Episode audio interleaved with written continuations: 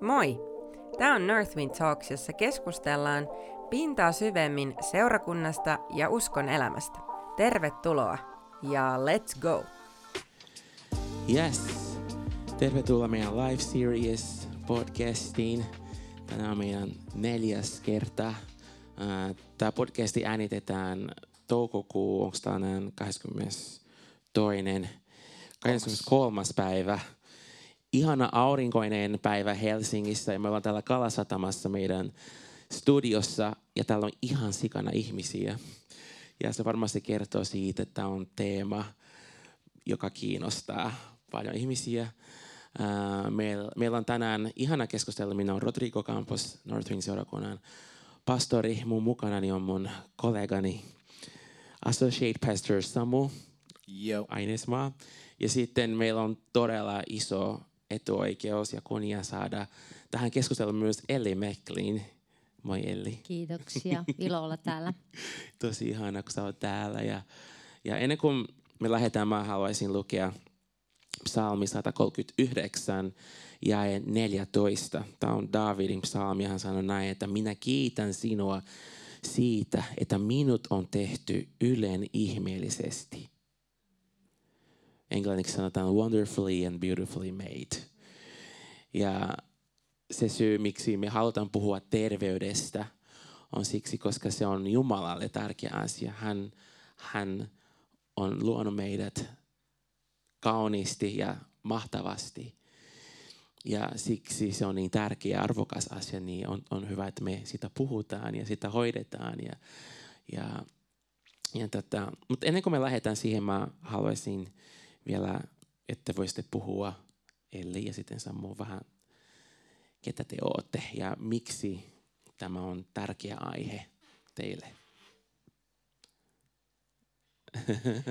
No niin, tota, mä oon tosiaan Meklini Elli ja tuota, tätä nykyään, ensin pitää ottaa tärkeimmästä, kun Miniäkin istuu tuossa, niin tota, että mulla on tosi tärkeää, että mulla on perhe ja, ja mä oon naimisissa ja kolme lasta, jotka kaikki on naimisissa ja meillä on seitsemän lasten lasta, jotka pitää mummia vauhdissa oikein hyvin. Eli se on sitä semmoista mun tukijoukkoa ja sitä sellaista, joka niin kuin ympärillä sitten on. Ja pitää todellakin vauhdissa ja tykkää leikkiä. Leikkiminen on mukavaa, saa uudestaan alkaa leikkimään. Ja tota, sitten mun niin kuin, Muu, mitä mä oon tehnyt, mä oon itse, asiassa 19-vuotiaana tullut itse uskoon ja mä oon ollut silloin jo opiskelemassa sitten opettajaksi ja, ja se on mun eka koulutus. Mä oon luokanopettaja, mä oon ollut maikkana sitten lasten jälkeen kymmenkunta vuotta ja seuraavat kymmenen vuotta seurakunnassa. Ensin nuorten parissa viitisen vuotta ja sitten seuraavat viisi vuotta perheiden ja perheiden parissa ja sitten mä vastasin sieluhoidosta. Ja silloin tapahtui sellaista, että, että mä jotenkin niin tajusin, että, että mulla loppuu niin paukut ja eväät auttaa niin tosi monia nuoria, jotka jollain tavalla oireili psyykkisesti ja mieleltään. Ja tota, sitä jatkuu niin kuin aika pitkään siinä sitten ja mä tein niin kuin kaikkea, niin mä rukoilin kaikki rukoukset, mitä mä osasin.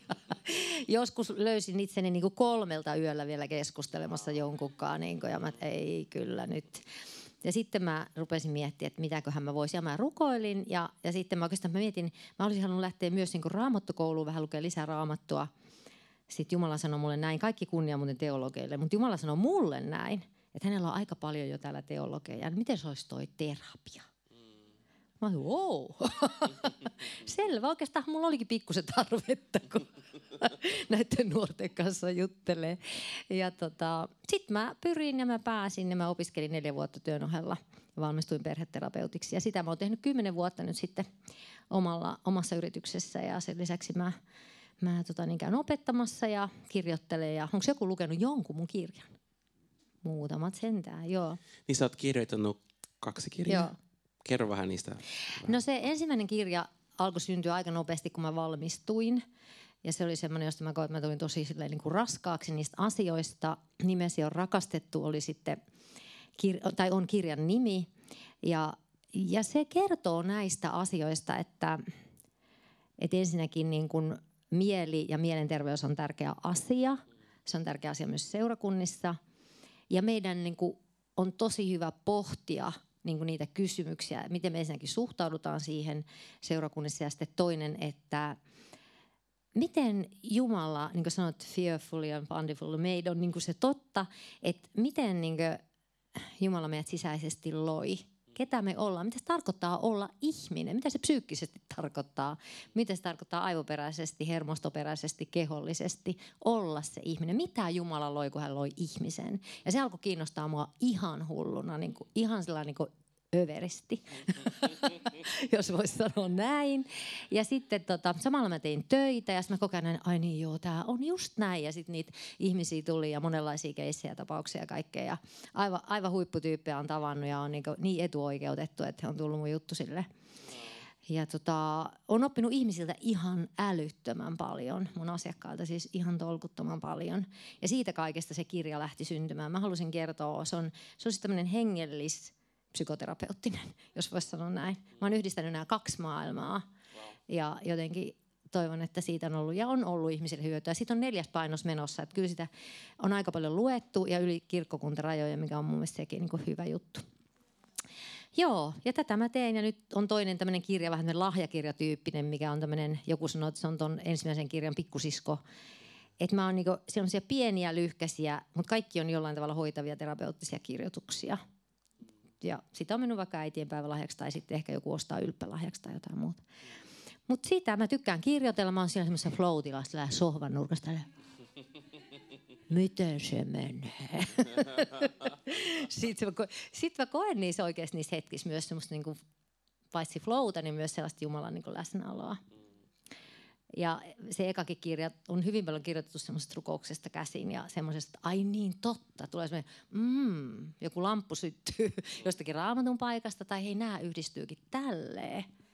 Ja, ja, tota, ja mä, mä ehkä halu, olen halunnut olla haastamassa kristillistä kenttää puhumaan näistä asioista oikeasti suomen kielellä ja niin kuin oppimaan näistä. Niin kun joku kysyy, niin me osataan jotain sanoa ja, ja tota, halunnut niin kuin jotenkin, siksi mä oon avoimesti kristitty terapeutti, kaikki tietää, tietää sen ja, ja mun luona käy paljon kristittyjä myös niin kuin eri, eri seurakunnista.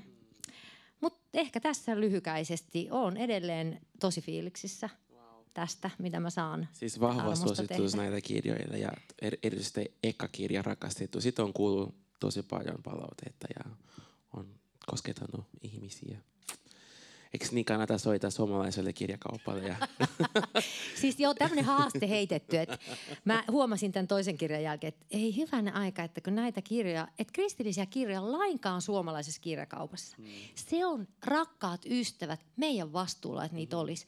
Ne tilaa niitä sinne kyllä, kun te soitatte kaikki perään jälkeen. Sata ihmistä soittaa suomalaisen kirjakauppaan. Miksi tämä kirja ei ole teillä hyllyssä? Rupee tulemaan. Yes. Mutta me ollaan niin älyttömän passiivisia. Hmm ja siksi mä herättelen kaikkia, että kun tulee joku kristillinen kirja, niin, jota te ajattelette, että tämä on hyvä kirja, tämä pitäisi löytyä hyllystä. Koska mä ajattelen, aika monet myös ei-kristityt on lukenut mun kirjaa. Ja kokeneet siellä Jumala. Mä kysyin, että no, miten se, kampaajaltakin kysyi, että eikö se ole muuten hyvin laitettu. Yeah. Niin tota, kysyin, että tota, kun se sanoi, että mä haluan sitten lukea sun kirjaa. Mä sanoin, no se on sitten myös hengellinen kirja. Ei, sillä, ei se mitään haittaa, jos sä oot sen kirjoittanut. Ja tota, mm. sitten kun hän luki sen, niin se sanoi, että Eli sä oot ihan turhaa huolissaan että kaikki siinä kirjassa make sense. Mm. Joo. Mm. Niin mä näen, että se on myös kirja, jonka voi antaa jollekin, mm. joka ei vielä tunne Jeesusta, koska mä sanon, että joka sen kirjan jälkeen ei halua tuntea Jeesusta, niin mä vähän ihmettelen. Jep. Jep. Eli te voitte laittaa muistutuskännykään, että te soitatte suomalaiselle kirjakaupalle. Jos sä kuuntelet tätä podcastia, sä laittaa pauselle ja soitat sun lähiin suomalaiselle, kirjakaup- suomalaiselle kirjakaupalle ja pyydät Eli Meklinin kirjat. yes. Samu, nyt sun vuoro. Kuka sä oot ja miksi tämä aihe on sulle tärkeä? Um, no niin kuin introsit, Samu Anes, mä yksi Northwindin pastoreista. Oltu vaimoni Susun kanssa about ykkös, niin kuin day one lähtien. ja kaksi lasta, yksi vaimo – Kolmas tulossa? Kolmas tulossa, kyllä, kyllä. Ja, ja, ja. Joo, lapsi, ei vaimo. Joo. Niin, kyllä. Hyvä tarkenne, kyllä. Ja niin kuin melkein kaikki asiat mun elämässä, missä mä oon hyvä tai kokenut tai jotenkin aktiivinen, niin mulla ei mitään koulutusta niistä. Mutta nyt aikuisiellä alkaa miettiä sille, että hei, olisipa siistiä niin kuin jotenkin jatkokouluttautua tai, tai jotenkin, niin kuin, en mä tiedä edes virallista, onko se oikea sana, mutta, mutta jotenkin päästä syvemmälle oikein ajan kanssa. Ja miksi nämä on tärkeitä on, no mun mielestä lähtien siitä, että kun Jumala loi kaiken, hän sanoi, että jes, nyt on hyvin. Ja silloin ei ollut kaikki niitä ongelmia, mitä meillä on nykyään. Ää, ei ollut terveyshaasteita, mielenterveyshaasteita, mitään ihmissuhdedraamaa, ei ollut mitään niitä. Ei ollut yksinäisyyttä, ei ollut ahdistusta, ei ollut korkeata verenpainetta, ei ollut niin kuin, mitään niitä. Ei ollut sokeria. Niin, sokeria ei ollut. Totta. Paitsi hedelmissä. Joo, hedelmistä, Ää, joo. Kyllä. Edellä listaamaan kaikkia muuta ruoka-aineita. Ei ollut E-koodia. Mutta tota, niin, että et, siksi ne on tärkeitä, että me keskustelin tästä jo vähän ennen kuin alettiin äänittää, että meillä on, um, ja siis itsekin on syyllistynyt tähän, varsinkin mun uskontaipaleen alkuvuosina, tosi rankasti, että meillä on tosi dualistinen käsitys siitä, että mitkä asiat on niitä hengellisiä ja mitkä asiat ei ole hengellisiä. Ja me unohdetaan se, että me ollaan oikeasti kokonaisuus. Ää, Ja s- vähän miten sä Elli sanoit siitä sun kirjasta, mitä sun kampaaja oli sanonut, että et tuossakin meidän henki ja meidän mieli menee niin käsi kädessä ja, ja kaikki vaikuttaa, vaikuttaa toisinsa. Ja niin kuin, mulla ei ole, siis mu- mun matkahan kaikkien näiden ää, niin kuin sisäisen, ää, henkisen, ää, mielenterveyden, kaikkien näiden, siis mä oon vasta viimeiset puoli vuotta oikeasti niin sukeltanut niihin asioihin ja itse käynyt läpi paljon tämän alueen juttuja, eka kertaa itse ää, terapiassa tämän vuoden alussa. Ja, ää, et, et se on mulle paljon uudempi ähm, niin kuin kulma, tämä mitä, mitä Elli edustat. Mutta sitten taas, jos miettii yleisesti, yleisesti ehkä niin kuin psykologia, psykologian eri kulma, niin kuin tällainen performance psychology ää, tai muut, niin mikä tahansa self-help-kirja, mulla tulee uudelleen uudelleen se vastaan, että kaikki ne parhaimmat sellaiset self-help psychology-kirjat, ne vaan selittää selkokielellä jotain, mitä Raamattu jo opettaa. Ja yksikin to- todella, siis New York Times bestseller kirjailijan uudesta kirjasta oli Good, Goodreads nettisivulla hyvä arvostelu joltain, että se luki jotenkin, että um, yeah, it was a pretty good book, and when I got to the end, I felt like I could have just read my Bible. ja se, oli siellä Goodreadsissa, että um, mutta niin, että et, et me tosi paljon erotellaan näistä, näitä toisistamme, um, mutta mä tykkään ajatella, että mä en voi lähtökohtaisesti jollain hengellisellä aktiviteetilla korvata jotain, jota mä laiminlyön mun elämäntavoissa. Ja, ja me nähdään tämä kerta toisensa jälkeen, kun katsoo seurakuntahistoriaa ja herätyshistoriaa, että siellä, no ensinnäkin nyt Timothy Keller kuoli ihan hiljattain, yksi meidän ajan suuria hengellisen kentän vaikuttajia, ja hänestä yksi tällainen IG-postaus, joka tuli vastaan, niin siellä puhuttiin siitä, miten yhden tutkimuksen mukaan vain 30 prosenttia hengellistä johtajista niin elämänsä loppuun asti vetää mm. hyvin.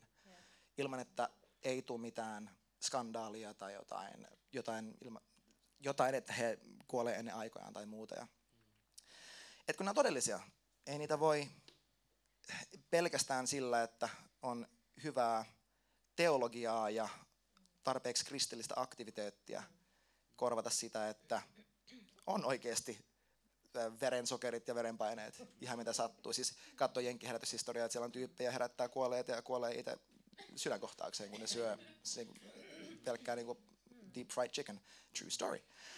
Um, meillä oli joitain vuosia sitten sellainen tilanne, missä me saatiin istua yhden maailmanlaajuisesti tosi vaikuttavan um, tällaisen hengellisen johtajan kanssa, ja hän just tota, valitti sitä, että kun hänellä oli vähän huono olla, kun hän oli edellisenä iltana, kun se oli kokouksen jälkeen mennyt vetämään Burger Kingiin niiden tiimin kanssa, ja hän katui sitä välittömästi. Ja, hän teki parannusta siitä, että ei vitsi, että et, et onpa niinku karseen olo, pitäisi lopettaa tuo. Hän just selittää sitä ja sitten sille tulee puhelu, jossa toinen, sille kuka tahansa meistä varmaan tietäisi, tietäisi nimeltä, toinen maailmanlaajuisesti tunnettu karismaattisen suuntauksen tyyppi soittaa tälle ja sanoo, että, että hei, että, että mä halusin vain soittaa, että, että kun mä rukoilin, sä tulit mieleen rukouksessa ja Jumala kertoi mulle, että, että vihollinen haluaa saada sut pois palvelustyöstä sun ruokavalion kautta. Et, ja hän oli silleen, että wow, että et, tämä on todellinen, että et osui ja kolahti. Wow. Niin ei, ei näitä asioita pääse pakoon. Että me puhutaan hyvinvoinnista, Jumala haluaa, että me voidaan hyvin. Ähm, ja nämä on asioita, mitkä mun mielestä meidän olisi kuulunut kasvaa näihin niin kuin alusta lähtien. Ähm, että niin Jumala olisi suunnitellut, että, että terveessä perheessä, terveessä ihmissuhteissa, terveessä niin kuin kasvatuksessa nämä kaikki asiat tulisi tulis kuin luonnostaan, mutta valtaosalla meistä se ei ole mennyt niin, ja nyt me joudutaan sitten aktiivisesti opettelemaan asioita ekaa kertaa. Niin se on just noin.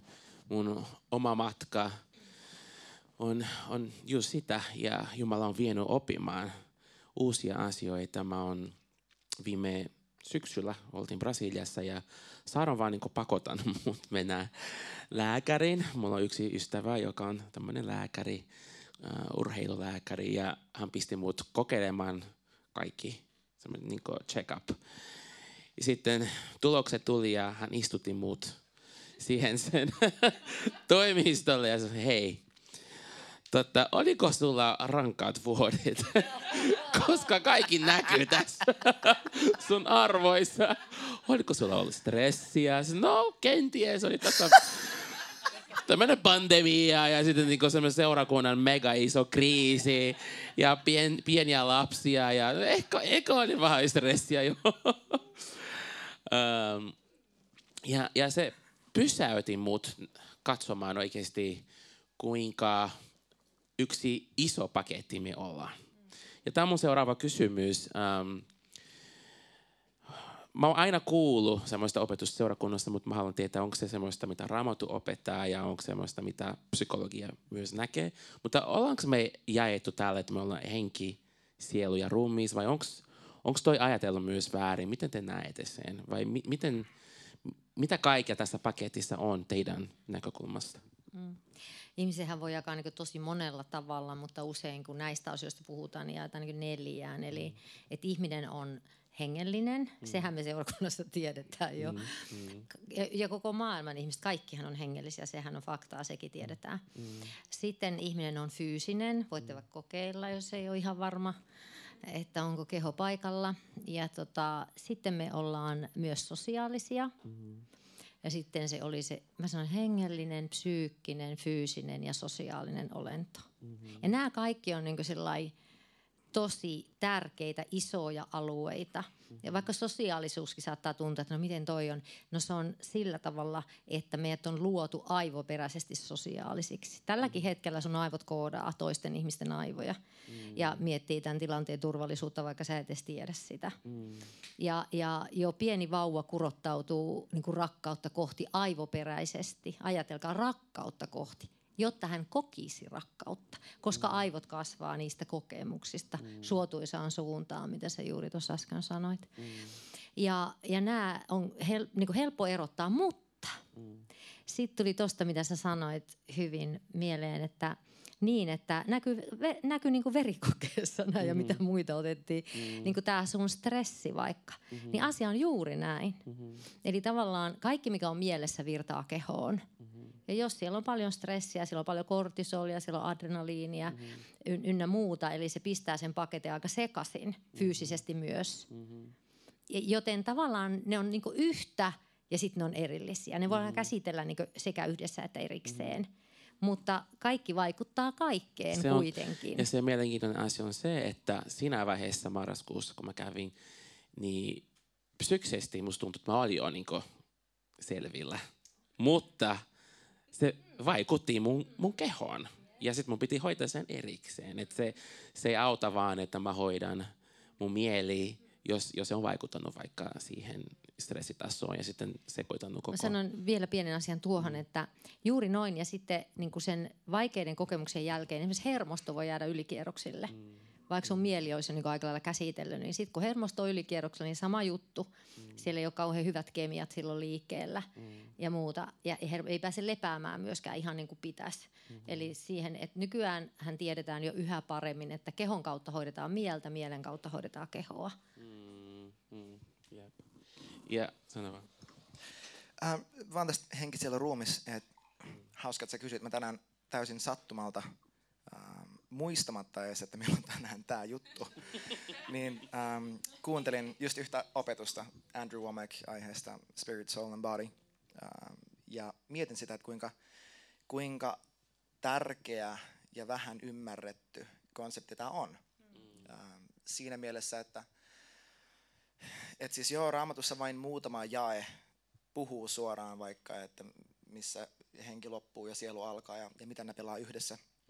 Mutta me nähdään se siinä, että kun me ollaan uusi luomus, ja se on niinku faktuaalinen, että kuka ikinä on Kristuksessa, hän on uusi, uusi luomus. Mm-hmm. Ikävä kyllä, ne liikakilot ja verenpaineet eivät muuttuneet mm. silloin, kun joku syntyy uudesti. Mm. Ää, eikä myöskään niin kuin aivokemian tasolla meidän ajatusmallit, meidän tunnemaailma, siis moni asiahan muuttuu ja voi muuttua. Tai sanoisin, että voi muuttaa välittömästi, niin kuin mun omassa tapauksessa. Mun uskoon tulo vaikutti muhun psyykkisesti, tunnetasolla, sosiaalisesti ja fyysisesti. Et fyysisesti mun kaikki aineriippuvuudet, alkoholiriippuvuudet, kaikki nämä, ne kaikki loppu ihan täysin seinään. Psyykkisesti um, tosi, mona, tosi moni asia. Mä sanoisin, että että ne nollaantui, jonka jälkeen mä opin ne uudestaan, jotain itsevihaa tai, tai muuta tällaista. Et siinä kohtaa, kun mä tulin uskon, ne, ne katosi ihan täysin. Kaikki ahistuneisuus, itsetuhoisuus, kaikki sellainen. Mm-hmm. Um, mutta että niin, että et, tämä on tosi tärkeä konsepti siinä mielessä, että ilman, että me ymmärretään, ymmärretään sitä, tai, tai sanotaan niin päin, että kun me ymmärretään, että, ka, että kaikki se, mistä Jeesus maksoi, että se on tapahtunut meidän hengessä, mm-hmm ja että se on jo totta, vaikkei sillä tuntuisi, mm-hmm. niin se on ainakin mulla ollut tosi tärkeä avain siinä ähm, sekä fyysisessä mielessä, jos mä mietin omaa terveyttä, niin se, että hengessä niin mä olen jo parannettu. Mä olen niin parannettu kuin mä olen anteeksi annettu. Mm-hmm. Kuin taas sitten, jos miettii iloa, rauhaa, kaikki niitä attribuutteja ja asioita, mitä mä haluaisin kokea mun sielun tasolla, mm-hmm. niin noterata, että okei, musta ei nyt yhtään tunnu siltä, mä en välttämättä pääse niihin yhtään käsiksi, mm. mutta mä tiedän, että mä voin päästä niihin käsiksi mm. siksi, että hän on jo saanut ne aikaan, että se on jo hengellinen todellisuus, mm.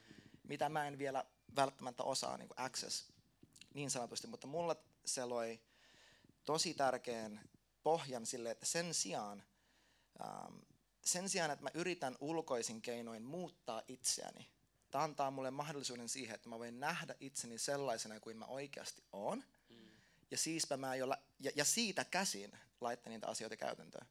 Mä näin tämän tosi dramaattisesti yhden mun, ähm, yhden mun tuttavan tapauksessa, jolloin hän oli vuosikausia ähm, halunnut saada hänen painoa putoamaan. Ja sitten lo and behold, hän jossakin vaiheessa Jumala näytti hänelle, että, että hänellä oli niin kuin, äh, itsevihaa hänen omaa niin kehokuvaa kohtaan. Ja ja muuta tällaista. Sitten Jumala auttoi häntä näkemään, että miten, millaisena Jumala hänet näkee. Mm-hmm. Ja kun, kun näin tapahtui, että hänestä häipyi se, se itseviha se, tai, tai se inho, se häpeä siihen liittyen, ja kun hän sai näyn siitä, että millaisena Jumala hänet näkee, myös fyysisesti, koska kaik, kaikki ei ole luotu näyttämään samalta. Mm-hmm. Että, ja siis ne, ne niin kuin ideaalit, ideaali ulkonäöt ja kaikki, mutta nehän vaihtuu vuosisatojen myötä. Mm-hmm. Et se on nyt aivan täysin eri kuin se oli parista vuotta sitten. Mm-hmm. Niin kun hän koki tämän, että hän sai sen näyn ja pääsi eroon niistä, niistä tarkoittavista äänistä, niin hän, ilman että hän muutti mitään, hän yhtäkkiä hyvin lyhyessä ajassa, se paino vaan tippui siihen, mitä hän halusi, että se oli. Mm-hmm. Ilman, että hän teki mitään sen eteen. Mm-hmm. Wow. Et mä, mä sanoisin, että ähm, että nämä kaikki niin kuin pelaa yhdessä, mm. ää, mutta että me ei voida, siihen mä uskon, että me ei voida meidän fyysisillä teoilla eikä meidän henkisillä ajatuksilla muuttaa meidän henkeä. Mm-hmm. Et, et si, siihen mä henko uskon, että se on vähän niin kuin, että me ei tule pyhäksi sillä, että mä mm-hmm. Teen enemmän niin kuin oikeita mm. juttuja. Mutta että se vaikuttaa sisältä, tai, tai henki ainakin vaikuttaa ihan kaikkeen ja mm. ruumissa mieli tunteet. Niin, ja, ja sitten ehkä seurakunnassa on niin vahva semmoinen kulttuuri ja ajattelu, että kun Jeesus tulee, kaikki muuttuu. Ja se, se muutukin, niin hengellisessä todellisuudessa muuttuu. Mutta Jumala myös tietää, että me ihmisenä tarvitaan pro, niin käydä prosessi, käydä matka, joten se, jotta se muutos voi olla ää, kestävä ja todellinen. Niin esimerkiksi tässä mun tapauksessa olisi ollut ihana, jos, jos joku rukoillut mun puolesta, että yhtäkkiä kaikki nämä asiat korjantuisi. Mutta sitten mun matka näytti siltä, että mä aloin katsoa, mitä mä syön. Mä aloin käydä salilla. Ja se, se prosessi oli paljon syvempi kuin vain joku, että mä treenaan fyysisesti. Et siinä niin kuin, mä sain kokea, um, tai nousi pinta tosi paljon, tosi paljon pelkoja, mikä on ollut hapea. Uh, mietin nyt me, melkein 40 olla niin kuin, ikään kuin, niin kuin aloitamassa ihan nollasta. Ja mun rakas ystävä Samu autoin mua tässä prosessissa, me treenattiin yhdessä, niin voi, voin sanoa, että se pistää aika nöyreksi, kun sä treenat Samun kanssa. No mutta katsokaa tuota habaa. Ei ole vielä, ei ole vielä. Ensi kesällä ehkä ei saa enemmän näytettävää. niin. Usko ainoastaan. Se mä nähdä itsesi. Amen. By faith. Mä, anytime mä otan vaan semmoista rukousta, joka niinku no tuo niin. lihaksi, six pack rukous. Mä, mä, Joo, I'm ready for the process, mutta jos Jumala haluaa näin tehdä, mä en, en vastusta.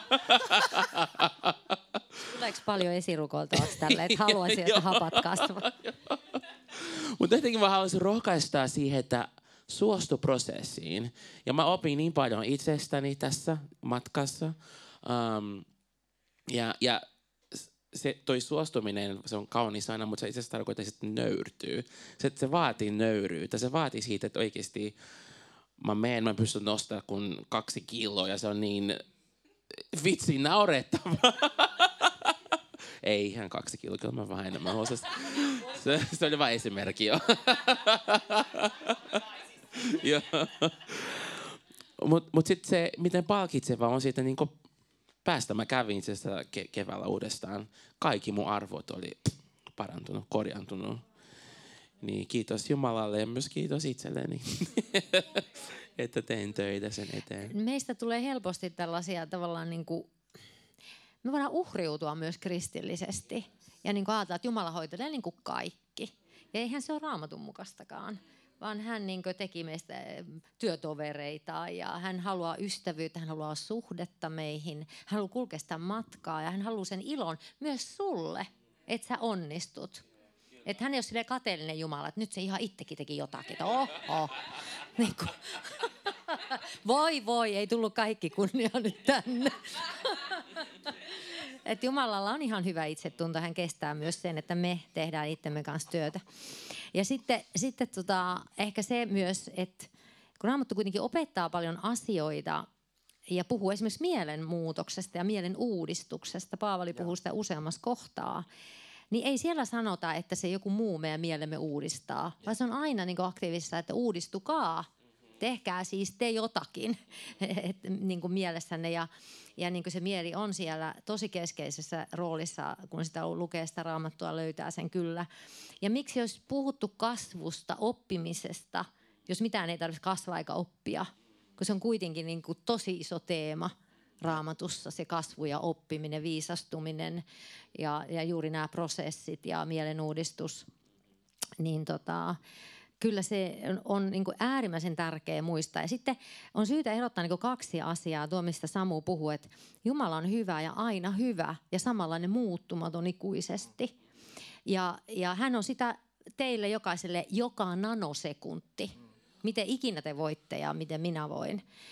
Mutta se, mitä me koetaan, onkin sitten toinen juttu. Että koetaanko me elämä hyväksi? Koetaanko me, että meillä on hyvä olla? vai onko, ollaanko se masentuneita, ahdistuneita, pelokkaita, niin se on sitten se juttu, missä, mihin Jumala haluaa tuoda se tukensa, että me lähdetään siihen prosessiin ja me voidaan niin kun juuri kokea tota myöskin, niin kuin mitä me koetaan hengessä, niin ruveta kokemaan myös muualla. Niin kuin sielussamme, kehossamme, suhteissamme. Kuinka tämäkin juttu, vaikka suhteet, on ehkä jäänyt aika vähälle niin kuin seurakunnissa ja että puhua suhteesta, vuorovaikutuksesta, mitä on hyvä suhde ja kuinka oleellinen asia se on, että kuinka tavallaan, kuinka se asia menee niin, että olla joku on aina sama kuin olla jonkun kanssa. Et sä puhuit just lapsista kanssa hyvin alussa, että kun lapsi lähtee kasvamaan, 25-vuotiaana aivot on about valmiit, niin, niin se ihmiseksi tuleminen on jo sinällään kasvu.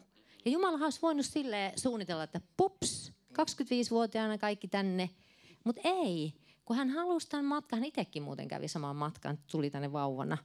Ja, ja, ja se onkin niin paljon sitten kiinni että mitä siinä tapahtuu niissä vuorovaikutussuhteissa, koska ne muokkaa sen mielen.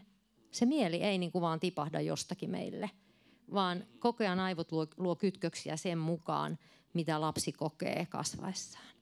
Tuleeko sinne kuva siitä, että sä oot rakastettu, ihana, ihan paras, me ollaan niin happy, että meillä on sut ja lapsen tarpeet ja tunteet tulee huomioita. Ja silloin kytkökset on aika hyvät.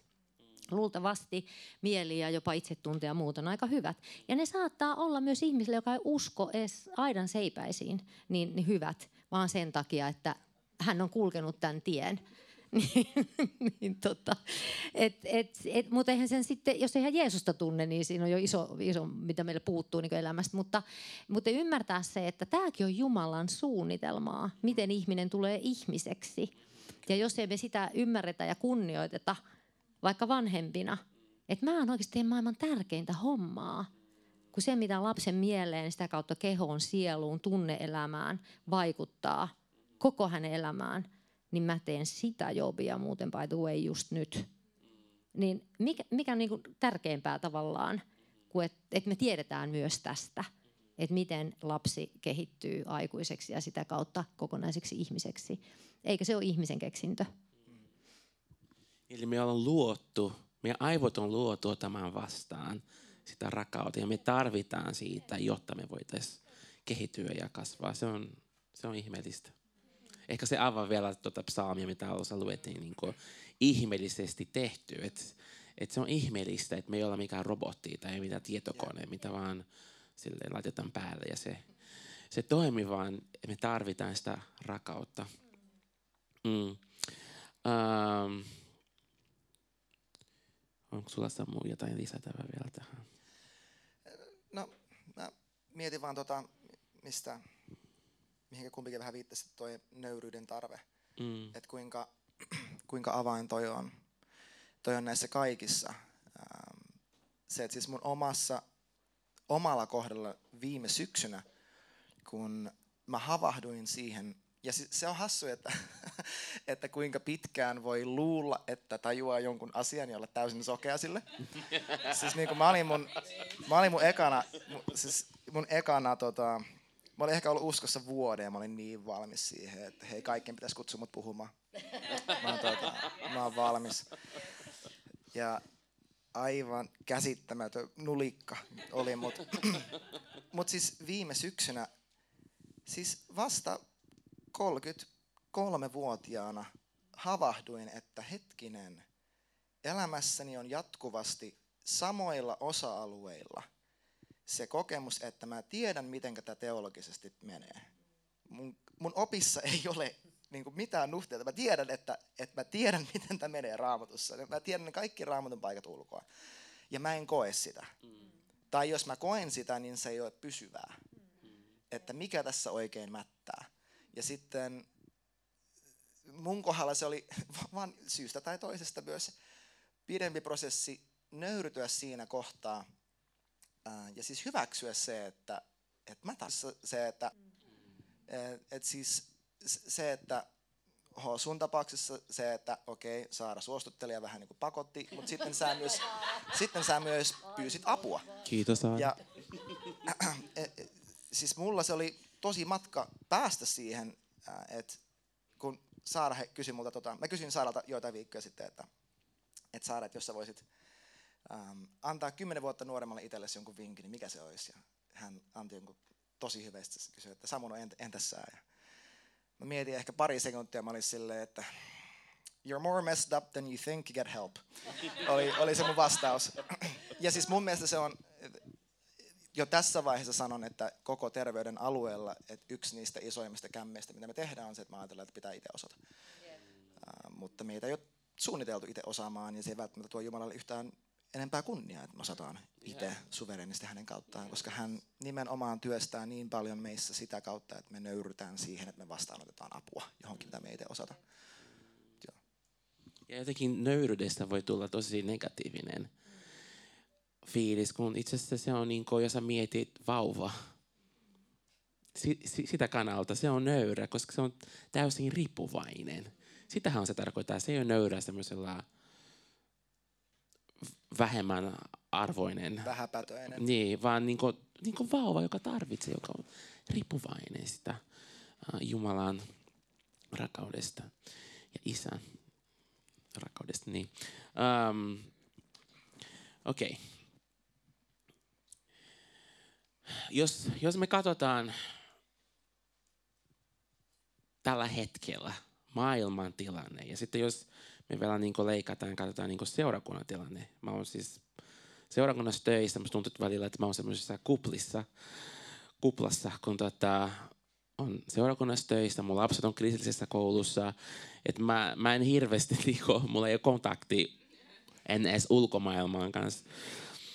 Ja silti Käykö se kaupassa? joo, joo. Mä tilan kaikki. siis tämä on pieni, siis Miiku eli Eli, Elin poika, niin ne asui meillä jossain vaiheessa viime, viime vuonna, niin mä opin häneltä tää, tää voltaminen. se on kätevää, ei tarvi lähteä mihinkään kauppaan. se on niinku ihana, kun just joulukuussa kylmä ja sata vettä, niin ei, ei tarvi lähteä mihinkään. Mutta anyways, niin, mut silti uh, mun odotus olisi, että joo, seurakunnassa uh, asiat on vähän paremmin kuin maailmassa. Kun todellisuus, kun mä katson, tuntuu, että todellinen epidemia on tämä mieliterveys. Um, minkä, minkälaisia ajatuksia teille nousi? Te olette molemmat myös toiminut seurakunnassa eli monta vuotta, Samu tällä hetkellä. Um, miten, mi, onko se asia noin, että lähetetään vain kaikki terapialle? Vaan onko jotain, mitä me voitaisiin tehdä? Koska jos mä, jos mä katson se tilanne, mikä on nyt, se tarve, ei riitä elimeklineitä. Ei, ei vaan ole tarpeeksi näitä vielä. Että miten, miten me pärjätään ja mi, miten tämä homma oikeasti kuuluisi olla ja mennä? Voitteko ihan oikeasti antaa aplodit? Hän on ensimmäinen pastori, joka tätä kysyy. Hyvä. Aivan parasta. Tota, ehkä ajattelen niin kuin näin, että että nyt kun tähän aletaan heräämään pikkuhiljaa ja, ja jotenkin tämä todellisuus tunnustetaan myös, ja sekin on sitä nöyryyttä, että tunnustetaan, että ei meillä voida niin hyvin. Ja, ja eikä siinä mitään, ei, ei, ei siinä ole mitään. Jumala rakastaa ihan yhtä paljon, vaikka me voitaisiin kuin huonosti. Mutta tavallaan se, että jotain voitaisiin tehdä, niin kyllä mä ajattelen, että nyt erityisesti kun äh, nyt me nähdään, että kaikki ruuhkautuu. Myös sekulaarilla puolellahan ruuhkautuu tosi kovaa nyt kaikki mielenterveyspalvelut, erityisesti myös lasten ja nuorten mielenterveyspalvelut. Niin tota, kyllä mä ajattelin, että seurakunnalla kolmantena sektorina voi olla tosi paljonkin annettavaa. Et jos me nimenomaan saadaan tämmöinen valtava hengellinen herääminen tälle asialle, että me voitaisiin tehdä tälle jotakin. Ensinnäkin sen kautta, että tämä on ihmisyhteisö. Täällä käy kaiken ikäisiä ihmisiä ihan vauvasta sinne aikuisuuteen ja siitä eteenpäin eri seurakunnissa. Niin me voitaisiin paljonkin tehdä ja niin kuin lähtee juuri tätä, mitä me ollaan puhuttu, niin kuin puhumaan auki, vaikka että, me ollaan, että meidän täytyy huolehtia niin kuin kaikista näistä osa-alueista meidän lastemme elämässä, meidän nuortemme elämässä ja meidän omassa elämässä, meidän avioliitossa, perheissä. Ja, ja tota, jos me pidettäisiin, jos me ollaan itse herät, jos meidät on herätetty, olisiko se vaikka niin, niin, niin tota, niin sitten me tehdään strategisesti päätöksiä tästä asiasta. Ja kun se kaikki, aina muistetaan, että ei se ole nyt silleen, että no niin, sit jää evankeliointi ja sit jää kaikki ja kukaan ei enää rukoile ja tiedättekö silleen. Ni, niin höpö höpö, vaan me oikeasti voitaisiin olla vastaus tässä, tässä Suomenkin maassa tälle asialle ja tuoda sitä ja, ja niin kuin ottaa se juuri sillä opetuksessa strategisesti keskiöön, puhua siitä seurakuntalaiset keskenään pienryhmissä. Kenties jotain voisi olla jopa semmoista opetussuunnitelmaa asiaan liittyen, että kuinka paljon siitä myös ihan opetetaan eh, eri näistä osa-alueista ja tehdä siitä niin kuin ihan selkeitä opetussuunnitelmia. Ja totta kai sitten kaikki se yhteys, ihmisten kohtaaminen, se, että ei ihan hirveästi tarvitsisi kenenkään niitä naamareita täällä seurakunnassa niin kuin ylläpitää. Et niin kuin naamarit naulakkoon ja ollaan silleen totta, koska mä niin kuin ihailen sitä Jeesuksen kykyä ja sitä rakkautta, sitä armoa, miten hän sai ihmiset olemaan totta. Siinä putosin kaikki fut, saman tien. Ja mikä, mitkään uskonnolliset leimat ja asiat hän eivät olleet näitä ihmisiä auttaneet. Sitten tulee tämä juutalainen, joka sandaaleissaan kulkee ihan liian rento. Ja täällä se niin kuin, nuotiolla istuu ja veneessä ja niin kuin kaikkea. Ja ei se piittaa noista, noista, mitä tuolla nyt touhutaan. Mutta hän oli käsittämätön kyky kohdata ihminen semmoisella armolla, että riisuttiin naamarit. Mä oon tehnyt yhteen IK-opiston kirjaan tästä Jeesuksen tavasta olla terapeutti, niin, niin tota, yhden artikkelin – niin tota, siinä on ihan hirveästi tutkittavaa ja opittavaa. Että miten, mitä tapahtui Jeesuksen kohtaamisissa, miten sitä alkaisi tapahtua meidän seurakunnissa. Että ei tarvitse kenenkään sillai, niin tulla siihen, sillai, hyvää päivää ja rauhaa ja mitä sisarille kuuluu. Hirveä alkaa se hengen. Täällä ei sitä tietenkään ole, mutta siis monissa se, niin kuin, et, että tota noin, niin, et osataan niin kuin, olla ihmisiä täällä, koska Jumala on jo Jumala, sitä meidän tarvitse olla. Voitaisiko me olla ihmisiä? Ja Jumala ei muutu pienemmäksi sillä, että me ollaan ihmisiä. Unohdetaan ne kliseet, puhutaan asiaa ja tullaan todeksi ja, ja, ja sitten otetaan ehkä opetussuunnitelmaan näitä myöskin. Ja pidetään ne niin tärkeinä, että vähän siellä sun täällä viljellään. Silloin kun on tärkeitä, niin niitähän viljellään. Ja sitten sanoinkin teille, kun pant, muistatko, kun pantiin kupit tälle, nyt puuttuu yksi kuppi, mutta tämä saa olla se kuppi. Tämä on varmaan se hengellinen, kun tässä on vettä näin paljon. No niin, puhuttiin siitä hengellinen, psyykkinen, fyysinen ja sosiaalinen. Ne, minkä ikinä sä otat pois tästä ja sä et pidä siitä huolta, niin jossain vaiheessa kaikilla näillä osa-alueilla rupeaa tulemaan ongelmia. Ja siksi jos me pidetään, niin tied, että me koko ajan ollaan tietoisia, että ihminen on tätä, siinä vaiheessa joku siunataan vauvaa seurakunnassa hän on tätä. Ja silloin kun nämä kaikki täyttyy ja pysyy vesi yllä, niin kohtuullisen hyvää tasapainoista elämää luultavasti sieltä on tiedossa jatkossakin. Eli, eli niin kuin mielletään se sisäisesti, että mitä me oikein ollaan tekemässä. Sen lisäksi, että me halutaan kertoa maailmalle Jeesuksesta, joka on ihan meidän ydinsanomaa. Mutta mä väitän, että jos seurakunnassa alkaa tapahtua tätä, meillä on herätys niin kuin oikeasti. Jos joku alkaa tätä tuoda, niin, että se on koko, kon, kokonaisvaltaisesti huomioi ihmistä, mm-hmm. niin te voitte niin laajentaa. Missä se teidän sali on muuten? Se on, se on tää. Tämä on sali. No niin, onko tuolla, tuolla seinän takana? En tiedä. No saatte laajentaa. Kyllä. Voin sanoa, että saatte laajentaa aika nopeasti, jos rupeaa tavallaan semmoista tapahtuman täällä. Tässä on nyt ihan muutama. Paljon siitä voisi keskustella, mutta paljon. Joitain vuosia sitten yksi tota, tuttuni helluntai-piirissä kasvanut sieltä jokseenkin silleen vähintään yksi jalka maailmassa aikuisiellä elänyt, ehkä puolitoista, seitsemän varvasta. Maailmassa eläneenä tota, sano aika, aika hyvin kiteytti tämän, jostain ehkä niinku opillisesti ja moraalisesti ihan täysin perusta, mutta hyvin se, se asian kiteyttää sanoi, että tiedätkö, olisi kyllä hyvä, jos joskus vaan koko seurakunta pitäisi kunnon kännit ja puhuisi asiat suoraan. Niin tota, tässä, tässä niinku, ehkä se the means, se, se keino ei välttämättä ole se paras. Joo, ei ole. Mutta se, mutta se tota... Sano pastori. just to make it clear. Mutta se lopputulos, ähm, kylläkin. Se kun Efesolaiskirjassa Paavali kirjoittaa, että ähm, pankaa pois valhe ja puhukaa lähimmäisenne kanssa totta, sillä me olemme toinen toisemme jäseniä. Niin se ei tarkoita vain sitä, että, että mä en kerro jotain valheellista informaatiota, vaan se, että mä kerron sitä informaatiota, mikä muuten jää pimentoon. Ja niin hassua kuin se onkin, niin mm, siis mulle vasta tämän viimeisen puolen vuoden aikana mä jotenkin, siis tässä vaiheessa vasta tajusin sen, että Jeesus ei hätkähdä sitä, miltä meistä tuntuu. Et mulla itselläni, koska, koska on niin sellainen, ää, miten mä sanoisin, opettaja armoitukselta ja, ja teologiset ja opilliset asiat, kaikki nämä on tärkeitä ja, ja usko periaatteena ja nähnyt, kuinka paljon mun elämässä on tapahtunut vain sen kautta, että mä omaksun jonkun asian, mä uskon sen ja sitten mä näen, että se alkaa toimia käytännössä. Mm-hmm. Niin mun tapauksessa mä huomasin, että mua pelotti ihan hirveästi se, että jos mä myönnän sen, miltä musta tuntuu, niin sitten mä oon mun tunteideni vietävänä. Ja itse asiassa se muutos musta ei pääse tapahtumaan, kun itse asiassa se olikin täysin päin vastoin. Että, että Jeesus ei ollutkaan niin, että Savu ei puhuta tosta.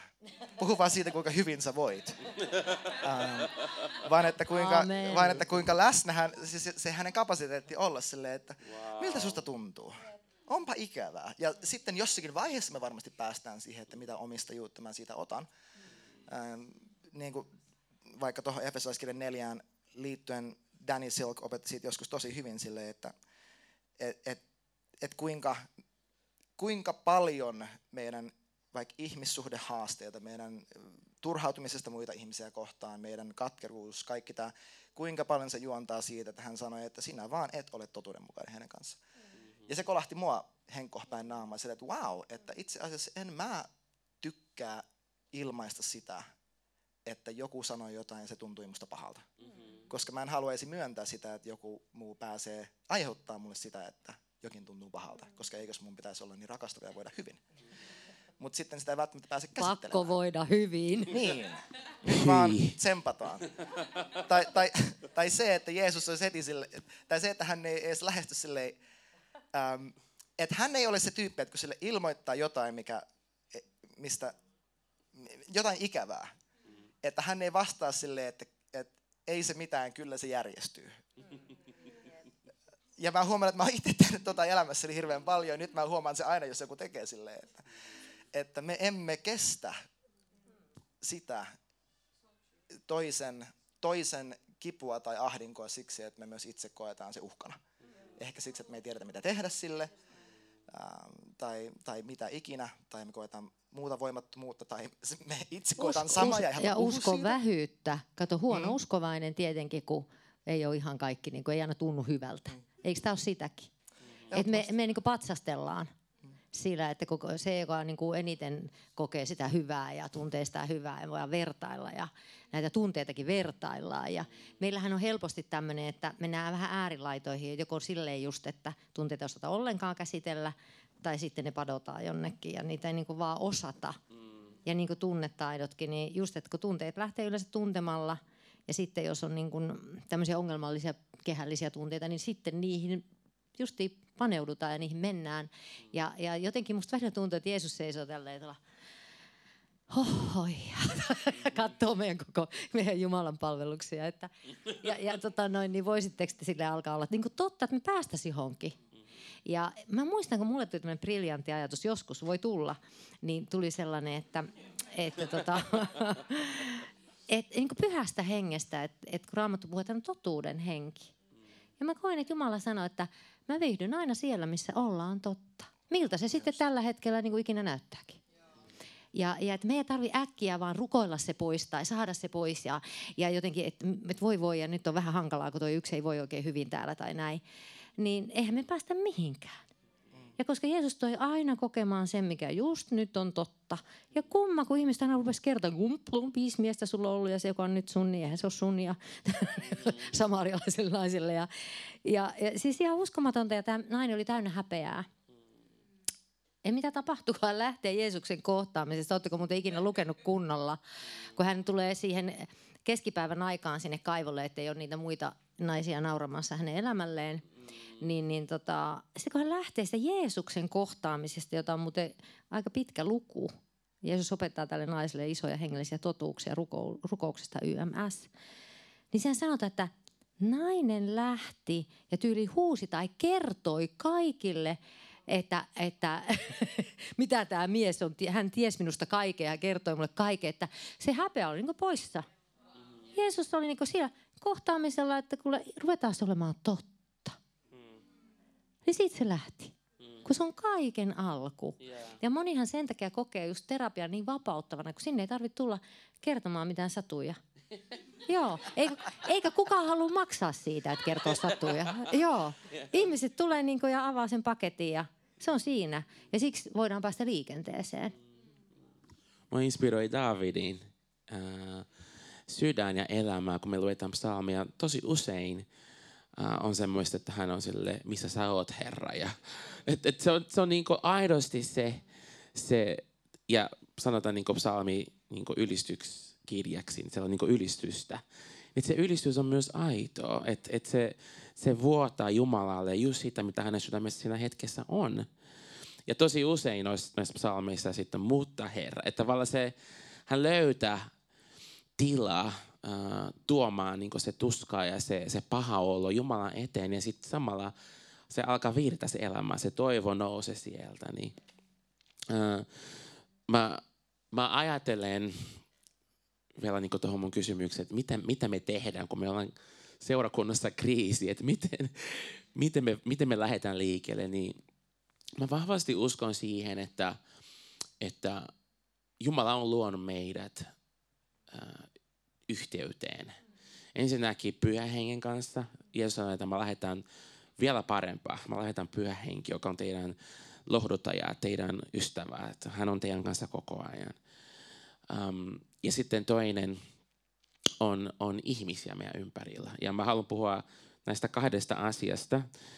Mutta mennään ihan e- eka tuohon pyhä henki. Uh, miten, jos, jos mulla on joku asia, sanotaan niin, että mulla on joku ongelma ja Eli, Elillä on tota pitkä jono, se on, menee siihen niin ensi vuodelle. Miten mä voin lähteä työstä jotain kipua pyöhengen kanssa? Onko teillä vinkkejä? Voinko mä antaa sen täysin niin kuin objektiivisen? toimii mulle, ehkä se toimii jollekin muullekin.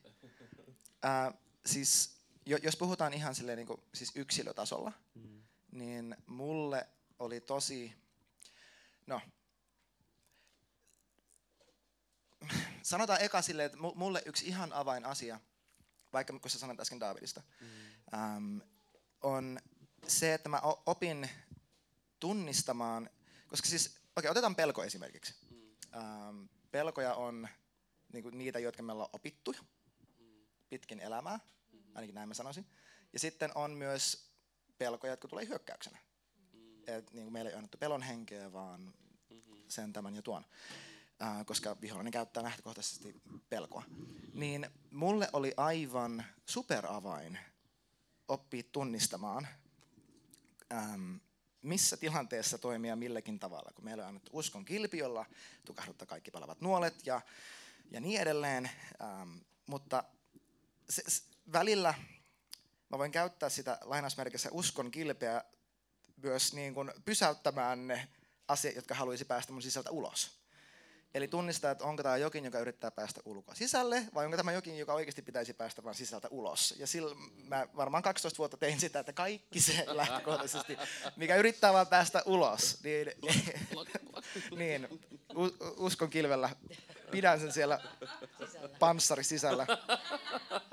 Et, et, tuon tunnistaminen on mielestäni tosi tärkeää, että ahaa, ehkä tämä on niin kuin jo sisäl, sisältä kumpuavaa jo opittua mm-hmm. mielenlinnaketta tai, tai muuta sydämen kipua ja surua. Mm-hmm. Mutta siis toi Cageless Birds, Jonathan David Helser, 18 Inch Journey, tämä koko juttu, niin niillä oli mua tosi paljon hyödyntänyt hyvin käytännöllinen prosessi. Siitä löytyy mun mielestä podcast uh, Head to Heart, taisi olla sen, sen jakson nimi, missä hän käy tällaisen hyvin yksinkertaisen prosessin läpi, jossa ensinnäkin nimeää ne tunteet, ää, noin oliko se 3-6 tunnetta niin kerrallaan, ettei välttämättä 25, koska sitten se ei kestä itse sitä määrää, mutta mut silleen muutama tunne ää, nimeää, hän itse käy, sanoi, että no siis mä itsekin saatan tuollaisessa käyttää, siis ihan jotain tällaista, mikä feel wheel,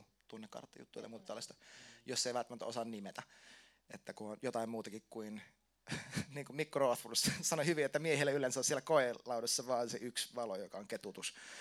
Hän käytti vielä eri sanaa. Ähm, niin nimetä ne tunteet ja sitten kirjoittaa Jumalalle mahdollisimman rehellinen rukous siitä, että miltä musta oikeasti tuntuu. Se, että, että mä huomaan, että mua pelottaa tämä asia ja että mä koen, että mä oon epäonnistunut tuossa ja näin. Ja sitten lukea sen ääneen. Sitten kirjoit, niin kuin kuunnella isän ääntä, kirjoittaa mahdollisimman rehellinen isän vastaus ja lukea se ääneen. Et tällainen hyvin yksinkertainen, yksinkertainen juttu, niin mä oon todella joitain kertoja tehnyt, niin se on ollut ihan sika hyvä. Joo, ja ehkä semmoinen kanssa, mikä on ehkä helppo niin kuin nähdä. Pyhä henkeä meidän kannattaa pyytää vaan mukaan niin kuin koko ajan, koska hän, on, niin kuin, hän haluaa olla näissä meidän prosesseissa ja hän rakastaa niin kuin, käydä niitä ja se ei ole hänelle yhtään vastenmielistä. Niin tota, ehkä semmoinen myös, että, että tulee niin kuin tietoiseksi jotenkin siitä sisimmästään. No, sä otit noi tunteet tuossa. Voi myös pohdiskella niin kuin niitä ajatuksiaan. Että aika usein kun terapiaan tullaan, niin, kuin, niin ää, ajatukset ovat aika kehämäisiä helposti tosi negatiivisia, varsinkin jos sillä on masennusta, ahdistuneista tai näitä erilaisia pelkohäiriöitä, niin ne on tosi tällaisia negatiivisia ja toistuvia. Että niin blokata sieltä ne toistuvat ajatukset ja kirjoittaa ne nimenomaan ylös. Että, ja, ja miettiä, että okei mä ajattelen aina, mä joka päivä mietin tälle, että mä oon tosi huono ja kukaan ei välitä musta ja mä oon aika surkea ja mitä mäkin täällä teen ja mitä se on jotenkin itseensä liittyvää. Tai sitten muihin ihmisiin tai ylipäätään elämää. Elämällä ei mulle mitään hyvää annettavaa. Ja, ja sitten kun nämä ajatukset, niin, niin, jotka, jotka nyt usein sit tulee niistä lapsuussuhteista ja mitä on elänyt ja onko ollut koulukiusattu ja yksin ja mitä siellä on tapahtunut, niin ne on siellä kyllä saaneet alkunsa. Mutta sitten kun ne huomaa ja kirjoittaa ylös, niin sitten sit voi miettiä, että no voiko kukaan ihminen, joka ajattelee tälleen, niin voida hyvin. Että jolloin tämmöiset uskomukset ja ajatukset niin mielestä lähtee sitä haastamaan. Että mitä muuta mä voisin niin ajatella ja mitä just tuossakin että isä, isä vaikka sanoo sitten niistä asioista, jotka on tällaisia negatiivisia. Eli, eli tavallaan niin kuin niihin ajatuksiin, ihmisähän on yli 60 000 ajatusta päivästä, kaikkea kannattaa takertua, mutta siellä on ne toistuvat negatiiviset ajatukset, jotka synnyttää nimenomaan ne hyvin negatiiviset tunteet ja jotka synnyttää negatiivisen reaktiotoimintatavan. Niin sitä ketjutusta voi oppia myös yhdessä Jumalan kanssa käymään, että mitkä ajatukset, mitä se voisi olla, mitä Jumala sanoo jonka jälkeen sitä lähdetään aktiivisesti muuttamaan. Et kun ne kytkökset aivoihin ei synny sillä niin että naps, vaan ne syntyy sillä että niitä ajatuksia on ajateltu tuhansia kertoja. Niin sitten ne on siellä. Sitten ne on siellä ja sieltä on tosi vaikea päästä pois. Ja sen takia tavallaan kun hakee ne uudet totuudellisemmat ajatukset, toi muuten paljon löytyy raamatusta meistä hyvää, niin, niin tota, ottaa niitä ja sitten muistaa toistaa, lukee ne joka aamu siinä lähtiessä ja miettii miltä tuntuu. Mikä tunne sulle tulee, kun sä riittävästi niin kuin teet tätä, että sä vaihdat niitä ajatuksia. Niin kuin Nalle puhui, että ensin se päätti, päätti vaihtaa paitaa, mutta sitten se päättikin aja, vaihtaa ajatuksia. Katso, se on oikein hyvä. Ni, niin vaihtaa ajatuksia, haastaa niitä, on tietoinen siitä, mitä siellä niin kuin mielessä pyörii – ja, ja sitten sen kautta, kun tunteita ei voi silleen vaan muuttaa, että lähden niin kuin tästä tälleen, niin kuin vede, ve, vesi sormenpäistä, niin siksi meidän täytyy aina mennä niihin ajatuksiin ja uskomuksiin, jota on nimenomaan sitä mieleuudistusta. Ja, ja sitten sit alkaa tunneelämä muuttua ja sitten alkaa muuttua myös niin kuin ne teot. Toinen, mihin voi tarttua, on tekeminen. Sitä voi muuttaa, vaikka tuntuskin miltä. Että vaikka nyt jos mulla tulisi, että mä en kyllä tuon Samukaan mene juttelee, että se herättää mus niin pahoin fiboi. Samu katsoi ja toti sanoo. niin, tota, niin sitten mä kuitenkin menen. Että voisinko mä haastaa tonkin. Mm. Mitä jos mä menisin, niin meillä voisi tulla aika hyvät jutut. Come on. Tai jotain muuta mm-hmm. vastaavaa. Mm-hmm. Eli sitä voi aina, että se tunne on aina siellä uskollinen meidän ajatukselle. Mm. Ja se laittaa meidät helposti toimimaan tiettyyn suuntaan. Me ruvetaan tätä niin tietoisesti tutkimaan vähän sitä omaa mielen semmoista ketjutusta. Mm. Niin siitä voi olla hyötyä. Mm-hmm. Ja näitä voi opettaa myös seurakunnassa. Mm. Mä, musta tuntuu, että mä tein tota, mitä sä äsken sanoit, että mä, mä tein sitä Henkko ähm, niin hyvin kuin mä osasin näiden kuluneen vaikka viiden vuoden aikana, että, mä, että jos mä huomasin, että mulla oli joku jonkinlainen kehä tai jonkinlainen niin kuin lähtee tunteet ihan, ihan minne sattuu, että mä saatoin istahtaa ja, ja kirjoittaa, nimenomaan säkin mainitsit kirjoittamisen, että se auttaa ihan tosi paljon. Mä suosittelen kaikille jonkin tyyppisen päivikirjan pitämistä. Ähm, kirjoitin, että miltä musta tuntuu, mitä ajatuksia mulla on, mitkä mahdollisesti ruokkii niitä tunteita, no mitä valheita niissä ajatuksissa on ja mitä Jumala sanoo ja mitä mä voisin tehdä, mikä on jo itsessään mun mielestä tosi hyvä. Mutta musta tuntuu, että, että mä nyt vasta ensimmäistä kertaa lisäsin sinne, tai käytännössä silloin kun mä kävin siellä terapiassa ja, ja myös ennen sitä ja niiden välissä, mä aloin kysymään, että no miksi mä uskon näitä valheita?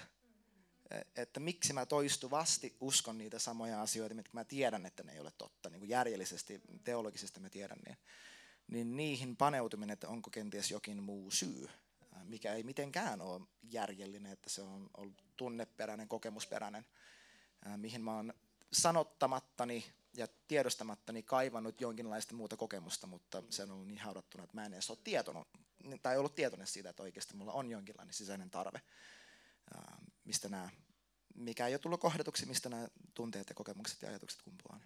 Ja nimenomaan tuo tunnetyöskentelyä sitten kannattaa tehdä ihan erikseen, niin kuin säkin puhuit.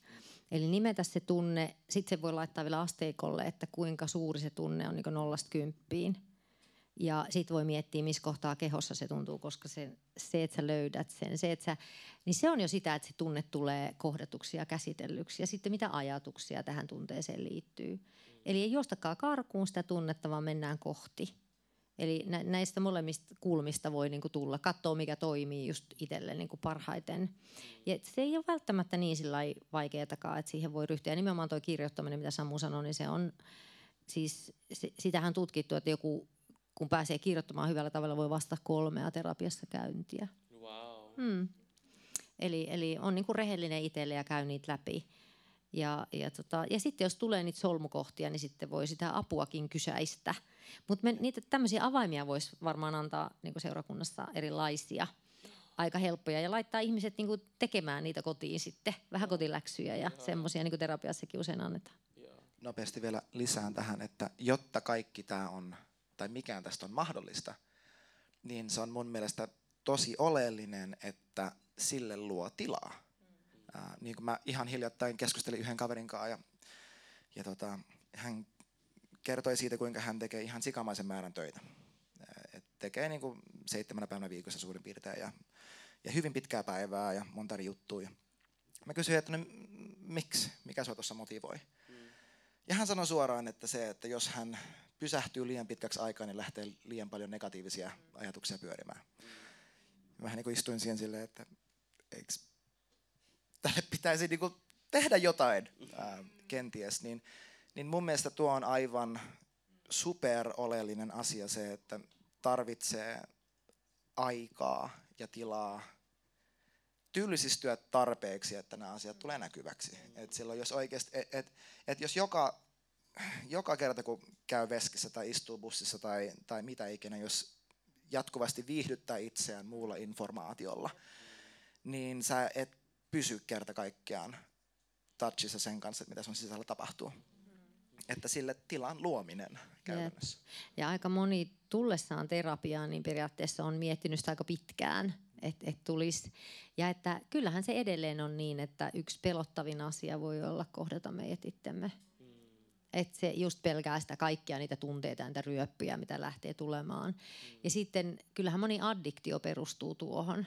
On se sitten vaikka työnarkomania – että, että ihminen niin kuin sen olotilan, sen tunteen, sen turhautumisen, sen ahdistuksen, lan, lannistuneisuuden, itsevihan, mitä se ikinä onkaan, niin sen turruttaa jonkun alle. ja sitten, että uskaltaa se kohdata, niin, niin se, se on rohkeaa, se on rohkein matka ikinä, niin kuin on matka omaan sisimpäänsä ja uskaltaa kohdata se ja olla sen äärellä. Ja se on uskomatonta, kun huomaa, että ai, mä selvisin.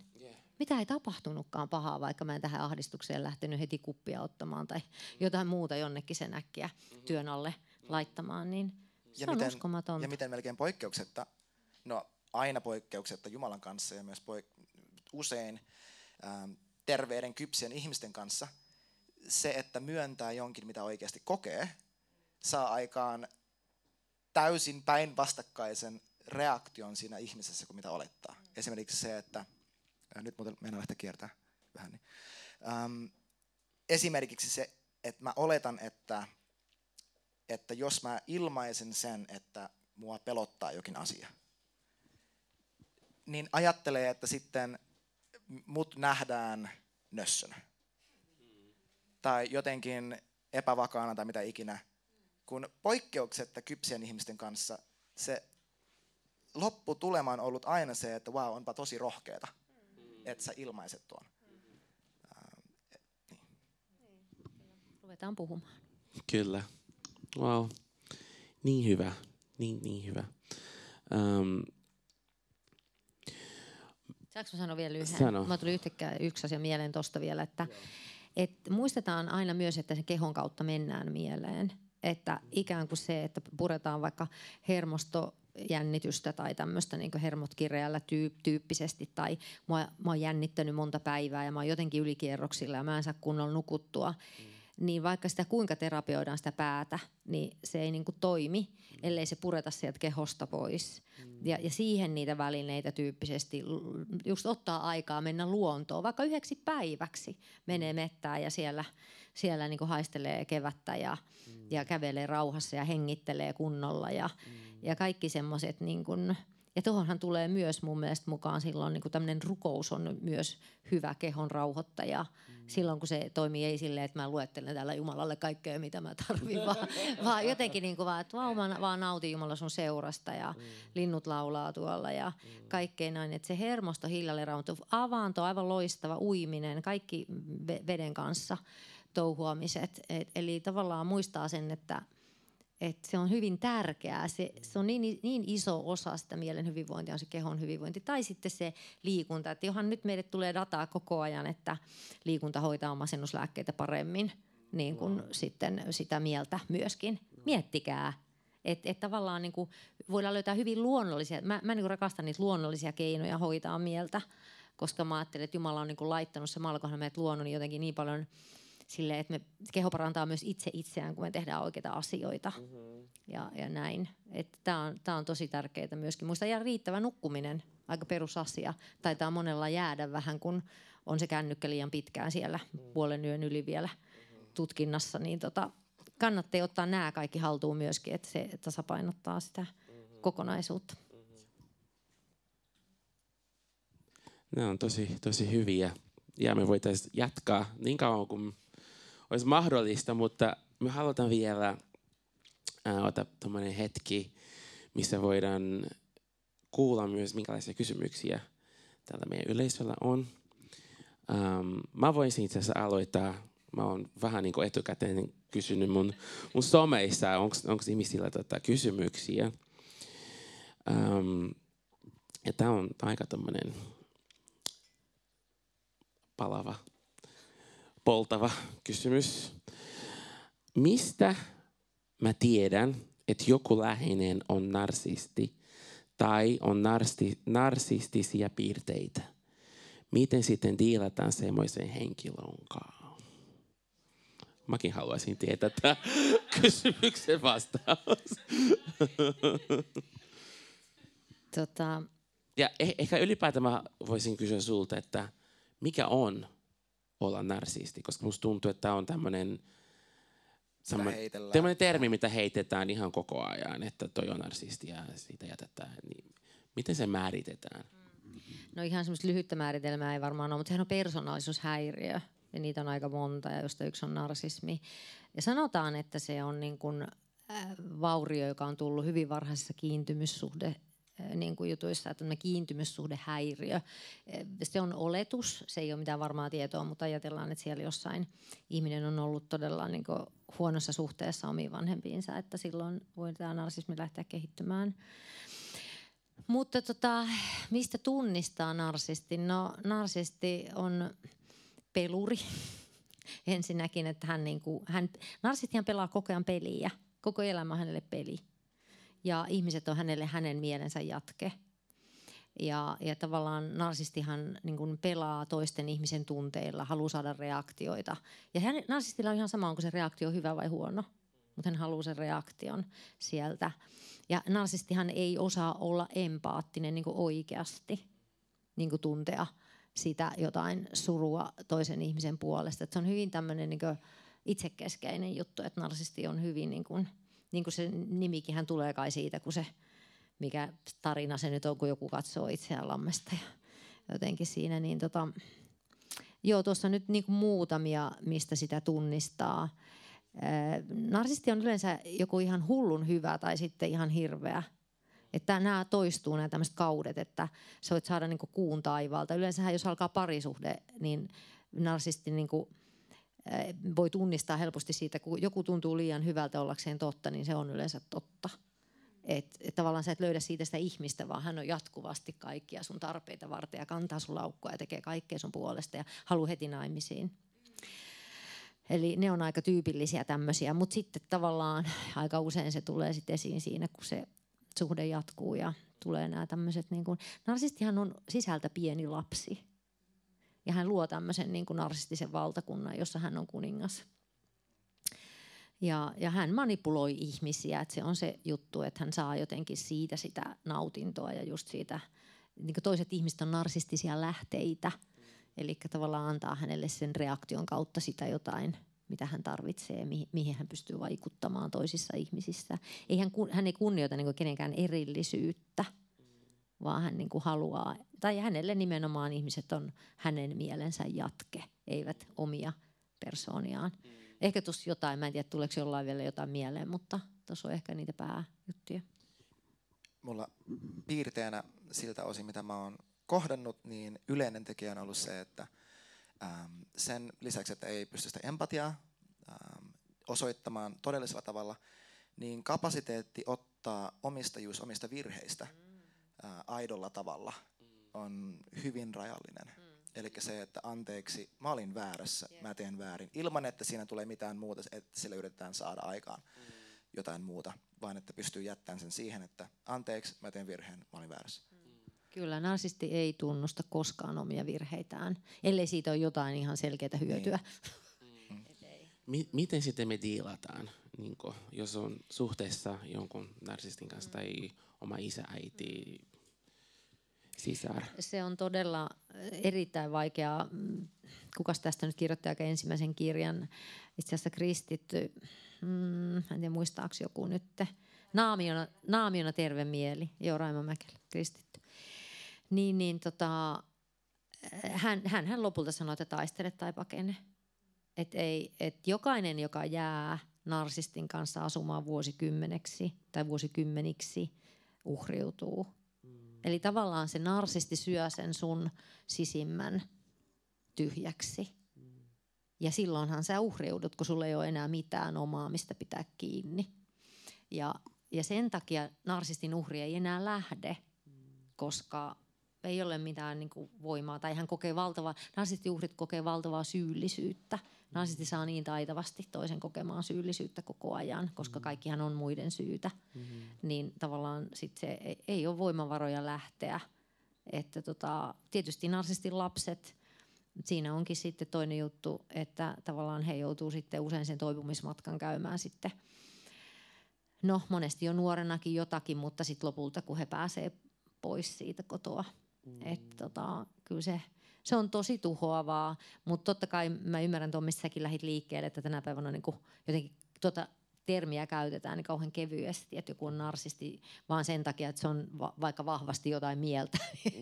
niin se ei tarkoita, että on narsisti Joo. todellakaan. Joo. Tai se, että joku asettaa rajoja. Vaikka. Joo, ei missään tapauksessa. Rajathan on nimenomaan terveitä. Mm. Että tota, mutta niin, niin, kyllä, se, kyllä se vähän vaatii minusta se, että voi sanoa, että joku on narsisti, niin vaatii kyllä pidempää kokemusta hänen rinnallaan tai sitten, että, että tota, niin, niin asiantuntijan, niin kuin, mm. narsistithan itse ei mene terapiaan yleensä, koska heissä ei ole mitään vikana. Mm. Että heitä ei ihan helposti sinne kyllä saa. Ja luin jostakin tutkimuksesta, että vaikka narsisti menisi terapiaan, niin se on todella pitkä terapia, koska siinä luodaan sitä persoonallisuutta uudelleen. Mm. Että se ei ole mikään helppo tie myöskään narsistille itselleen.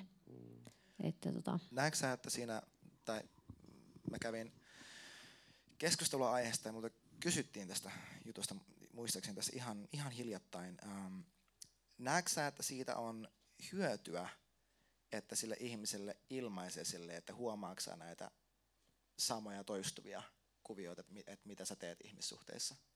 Tai niin kuin sillä tavalla, kun sanoit, niin kuin, äh, miltä se taistelee tapakainen mm. näyttäisi, jos valitsee sille, että, että haluaisi jotenkin pystyä. No mä en tiedä, siis sen narsistisen ihmisen auttaminen on sinänsä hazardia, mutta totta kai jos on mm. vaikka naimisissa, niin sitten mm. lähtökohtaisesti ei sit halua vaan niin heti paeta mm. äh, niin kuin ekana vaihtoehtona. Mutta että miten sitä voisi, miltä se niin kuin haastaminen tai muu voisi näyttää? No ihan suoraan sanottuna haastaminen aika harvoin auttaa yhtään mitään. Ja. Et ei, ei narsisti ota vastaan sitä, koska hän on täysin niin kuin peili tästä, että ei, ei mikään niin kuin tavallaan kukaan ei pysty niin mm. pääsemään sisälle semmoiseen, että voisitko vähän nyt katsella omaakin toimintaa. Tai jos hän tekee niin, niin se jotenkin laskelmoitua, hän saa sillä jotakin. Niin. Mutta ei semmoista niinku aitoa, että joo, onhan minussakin nyt jotain ja näin ja sitten, niin ei se. Mutta mut sitten kun siellä vaihtelee usein niin perheessä narsisti, niin sehän vaihtelee, niin kuin mä sanoin, että se vaihtelee se hyvä jakso. Ja aina silloin se läheinen luulee, että nyt kaikki muuttuu. Mm. Huomatakseen vaan, että mikään ei muuttunut. Just. Koska sitten tulee se toinen puoli, ja, joka on sitten aika julmaa touhua. Mm. Mutta ne on oikeasti aidosti tosi vakavia juttuja joihin pitää suhtautua myös vakavasti ja auttaa vaikka niitä omaisia jotenkin pääsemään pois sen narsistin kynsistä. Et kyllä se niinku on niin vaikea heillä lähteä, koska he nimenomaan kokee niin suurta syyllisyyttä. Ja, ja sitten kun siinä narsisti osaa niin taitavasti käyttää sitä, sitä in, ihmisyyttä niin kuin, tiedätkö, hyväkseen. Että kun kaikkihan me nyt välillä tehdään väärin, sanotaan väärin, ollaan vihasia, mm. niin se osaa niin sen kääntää sua vastaan, mm-hmm. että susta tulee se syyllinen että älä nyt luulekaan, että sä et ole. Mutta se on niinku eri asia olla tavallinen ihminen, joka väli suuttuu, kuin olla narsistinen, joka määrätietoisesti tuhoaa sitä toisen sisintä.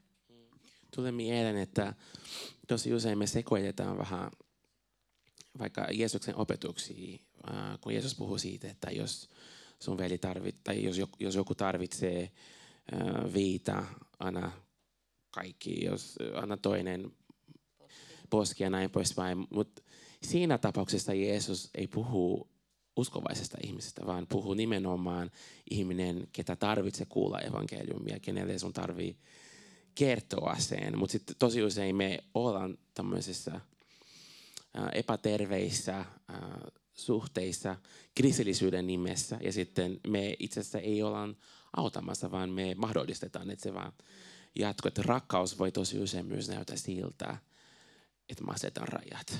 Siis aivan ehdottomasti, että juuri silloin kun, siis mikään ei pyhitä sitä, että tehdään henkistä tai fyysistä väkivaltaa. Sitä ei pyhitä sitten mikä uskon nimissä tehty tällainen asia, että tavallaan siihen on tartuttava ja se on saatava loppumaan tai on pelastettava itsensä tai lapsensa tai mistä siinä nyt on ikinäkään kyse, mutta että, että ei sitä just sen noiden paikkojen alle vaikka voi mennä, koska siinä puhutaan aivan eri asiasta. Mm. Se näkee Jeesuksessa aika hyvin silleen, että täydellisesti, täydellisesti toteuttaa suurinta kaksoiskäskyä ja koko ajan asettaa rajoja. Mm.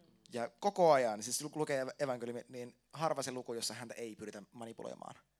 Johonkin asiaan, vetoamaan tunteisiin ja hyvän tahtoisuuteen ja, mm. ja kaikkeen muuhun. Ja hän vastaa sellainen omalla tavallaan. Menkää kertomaan sille ketulle ja niin edelleen. Uh, niin.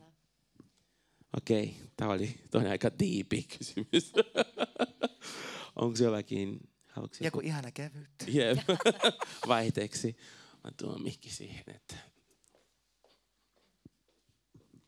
Ja tota, Elli sanoi, että liikunta parantaa paremmin kuin masennuslääke. Mm. Niin mä mietin, että kun se lääke on semmoinen helppo ratkaisu, mistä tota, äh, hakee apua, niin mistä löytyy semmoinen sisäinen motivaatio valita se vaikeampi tie, mm. pitää niin itsestä huolta mm. sillä fyysisesti tai henkisesti? Tosi hyvä kysymys ja sitten tuolla niin kun, nämä on niin kun viimeaikaisia tutkimuksia, mitä ehkä olette monet muutkin lukeneet, niin kun, että, että liikunnan niin kuin, niin kuin verrokkiryhmillä. Osa on hoidettu masennuslääkkeillä, osa sitten liikunnalla ja osa ei millään. Niin, että sieltä sitä, sitä tutkimusta on tehty aika paljon, että siitä on aika paljon näyttöä. Mutta hyvä kysymys on se, että miten itsensä saa liikkeelle. Siihen olisi ehkä, sinä olisit parempi vastaamaan, mutta mä niin olen yleensä hakenut siihen ihmisten kanssa, kun yritän kanssa tämmöistä aika holistista kokonaisvaltaista hoitoa, niin mietin aina sitä, että ihminen, se, me ei pelkästään kikkailla mielen kanssa, vaan tässä on keho ja tässä on hermosto ja tässä on tämä kaikki yhtä aikaa samassa paketissa, niin koko paketti on hyvä hoitaa niin, niin, tota, niin en, mä lähden niin aina enemmän siitä, että, että ei niin, että mun pitää mennä jonnekin tekemään jotakin, tai että miten minä tekisin itselleni hyvää. Että lähtee niin siitä, että miten mä, voisinko mä suoda itselleni hyvää vaikka liikkumalla. Ja totta kai se osaat sanoa paremmin, mutta että pienestä aloittamalla ja muuta. Mutta se usein lähtee semmoista mindsetistä, että, että siellä on joku niin kuin piiska – että mun pitäisi ja on jo varmaan niin monta päätöstä, että en ole saanut ja mä oon huono ja mä oon sitä ja mä oon tota. Niin se, se ei vaan niinku auta. Ja se aikaisemmin sanoitkin tuossa, että se jotenkin hyvästä, kun lähti liikkeelle, niin jo kilotkin rupesi tippumaan ihan pelkästä siitä, niin kuin, miten ajatteli itseään kohtaan ja muuta. Et jotenkin, jotenkin mun mielestä se olisi se ovi, että rakastan itseäni sillä tavalla, niin kuin Jumalakin mua rakastaa, että mä käyn vaikka joka aamu korttelikävelyn tai mitä se sitten ikinä onkaan. Sä voit Samu jatkaa. Ähm, siis mä en ole lääkäri enkä psykologi enkä mitään, niin ottakaa kaikki silleen niin kuin, I take zero responsibility. Sä oot hy- tosi hyvä kuntoinen. uh, Mutta tota, mut siis mulla on se ymmärrys, ja korjaa jos olen väärässä, että ne lääkkeet itsessään eivät paranna sitä tilaa, vaan ne mahdollistavat sen, että elimistö ja, ja niin kuin aivot ja muu pääsee tekemään sen, mitä he luonnollisestikin tekisivät. Ää, tästä, oli, tota, ää, tästä on nyt tosi paljon, siis tuli vastaan, mä en kerta kaikkiaan muista sen kaverin nimeä, yksi Jenkkilän isoimpia tällaisia hyvinvointiklinikkoja, tyyppi on ihan sille niin kuin, ää, täys helluntalainen kaveri, ähm, puhuu siitä, mitenkä, mitenkä lähtökohtana kaikkiin tähän hyvinvointiin on ymmärrys siitä, että Jumala on luonut meidän elimistön ei vaan voimaan hyvin, vaan korjaamaan kaikkea, joka ei voi hyvin. Mm-hmm. Ähm, että on lähtökohta siihen, miten tota, No siis se, että jos tulee joku haava, niin elimistö pyrkii korjaamaan sen. Jos tota, tulee joku muu vaurio, niin elimistö pyrkii korjaamaan. Ja lähtökohtaisesti, jos tulee joku pikku tulehdus tai joku flunssa tai muu, niin kroppa taistelee sitä vastaan. Ähm, ja hänen tämä koko homma perustuu siihen, että jos ihmisellä on ähm, alituinen stressitila, niin se stressi saa aikaan sen, että se kroppa ei tee sitä, mitä sen kuuluisi tehdä. Niin, mutta tämä lähtökohta siitä, että et, et, et jos tiedostaa sen, että no, mun mielestä se oli äh, Jay Valentin tuolta Brave Callta, kun hän kertoi hänen omaa, tar- omaa tarinansa, äh, tällaisia niin nervous breakdownia, jossa hänen kroppa fyysisesti lakkasi toimimasta, sen kädet ei toiminut kunnolla ja, ja sillä oli tosi vakavia oireita pitkän aikaa, niin että se niin menetti sen raajojen toiminnan ja, ja kaikkea muuta tämän niin psyykkisen romahduksen myötä, niin, niin hänellä hän kuvaili sitä, että hänellä oli matka siihen, että hän suostui käyttämään siinä kohtaa lääkkeitä, jotka mahdollisti sen, että hän pystyi alkaa tekemään niitä muita valintoja, jotka sitten lopulta korjasivat sitä, sitä damagea. Että hän lähestyi sitä enemmän tuosta kulmasta, että se ei ole välttämättä ole silleen, että onko se lääkkeet vai onko se liikunta, vaan että tosi usein se saattaa olla kummatkin. Uh, mutta et liikkuessa voit koko loppuelämän lääkkeitä, sun ei kannata vetää koko loppuelämää, koska ne eivät fiksaa itsessään sitä. Kyllä, ja tota, niin, niin, noin juuri, ja ei ole mitään niin lääkkeitä, ei missään tapauksessa pidä demonisoida, että niitä ei voi käyttää, niitä on välillä ihan pakko käyttää. Mutta silti mä haastan sitä asetelmaa, miten se niin kuin tapahtuu tänä päivänä, kuinka paljon, niin kuin, kuinka helppo yeah. on saada masennuslääkkeitä. Yeah ja ihan monesti semmoiseen jopa normaaliin elämän tilanteeseen, kun vaikka on kuollut joku perheenjäsen, niin on, on aika normaalia, että on hirveän surullinen ja itkee kaiket päivät. Mm-hmm. Ja se parantaa se itku ja muuta. Että tavallaan se, lääkkeitä tarvitaan, mutta se, se määrä, miten niitä nyt niin kuin annetaan ja millä tavalla ja kuinka helposti, niin sitä vastaan mä ehdottomasti niin kuin sanon, että ei ole hyvä juttu. Ja sitten, että juuri noin, että niitä lääkkeitä käytetään se tietty aika, mutta monesti näissä lääkkeissä on ongelmana se, että niitä on todella vaikea lopettaa, jos ne on vedetty niin kuin tappiin annostukseltaan. Ei ole helppo päästä eroon SSRI-lääkkeistä. Niin tavallaan niin kuin, både och, niin kuin ruotsalainen sanoo, sekä että, ja, ja, ja niin kuin, että pitää miettiä ja ajatella, ja jonkun, jos ei itse jaksa ajatella, niin joku muu siitä läheltä ajattelee puolesta, että mitä, mitä tehdään, ja päästäisiin tuohon, niin kuin, että se keho pääsee parantamaan niin kuin itse itteensä. Ja sitten onhan myös, no jatkuvasti tehdään tutkimuksia esimerkiksi tästä, että masennushan tulee olemaan 2030 suurin kansantaloudellinen ongelma länsimaissa. Ja, tota, ja nyt myöskin samalla länsimäinen yhteiskunta tuottaa masennusta koko ajan, koska tota, masennushan on myös niin kuin suolistosairaus – Eli, eli kun tuonne suolistoon kehittyy matalaasteinen tulehdus, niin se kulkeutuu myös aivoihin. Ja, ja serotoniinista 90 prosenttia kehittyy vatsassa. Eli tavallaan sekin on aika tuoretta tietoa. Eli tietyllä tavalla niin kuin se kokonaisvaltainen kehonhoito myös ravinnon kannalta on oleellista, että se mie- mieli voisi hyvin. Ja nyt nämä kaikki, ruoasta me ei yhtään puhuttukaan, vaikka ollaan holistisessa systeemissä, mutta että kaikki nämä monenlaiset herkut, joita on mukava välillä vetää, mutta niitä ei saisi vetää koko aika. Yeah. Kaikkea transrasvoja ihan hulluna, koska oikeasti kun se tuhoaa meidän suolistoa, se alkaa tuhota meidän mielenterveyttä. Eli tämä on niinku hyvä tietää ja tästä on niinku paljon jo hyvää dataa ja tietoa saatavilla. Ja on hyvä, että me lähdetään taas siihen holistiseen kokonaisvaltaiseen hoitoon pannaan kuntoon niitä muitakin asioita, jotka vaikuttaa nimenomaan vaikka masennuksen syntyyn. Puhumattakaan nyt sosiaalista suhteista ja näistä kaikista, mutta jep. Niin oli mielenkiintoista, mä kuulin joskus, että luonnossa ei ole sokeri- ja rasvayhdistelmä. Että se on täysin meidän keksintö, ja mietin joku munki. Nyt on nälkä. Nyt. Mut alleviivaisin vielä sitä, mitä Elli sanoi ihan alussa, eli se, että jos se jos se lähtökohta siihen, mitenkä liikkuu, on se, että se tuo lisää stressiä elämääni, niin ellen minä ole ammatiltani ammattiurheilija, se liikuntamuoto on väärä. Ja mun lähestyminen siihen on myös viallinen. Et se kuuluisi lähteä siitä, että, että mitenkä, että minkälainen tekeminen voisi olla mulle, ei vaan sille, että se on se niinku hankalampi, vaan se on oikeasti kiva ja, ja tosi usein tuohon liittyy se, että sitä ei kerta kaikkiaan, jos sitä motivaatio ei löydy tai sitä tekemisen muotoa ei löydy, niin kuuluu pyytää apua. Joko joku kaveri tai sitten hommaa jonkun PT tai jotain muuta tällaista niin vastaavaa. Ehkä Samu voisi ottaa asiakkaita. Mä, me ollaan kaverin kanssa rukouksen alla, että perustetaan me hengellinen coachausfirma. Kysymys? semmoinen tuli mieleen, kun tota, nykyään puhutaan tosi paljon tästä niin kuin punaisen lihan syömisestä ja tämmöistä niin kuin, käydään keskustelua, että onko se nyt ok syödä lihaa ylipäätään ja siirrytään niin kuin, pois siitä maailmasta, niin miten te niin kuin, näette tämän keskustelun? Mä näen sen silleen, että äh, kun mennään mihinkään suuntaan hyvin fanaattisesti silleen, että siitä tulee se korkein arvo – niin sitten me ollaan menty mettään.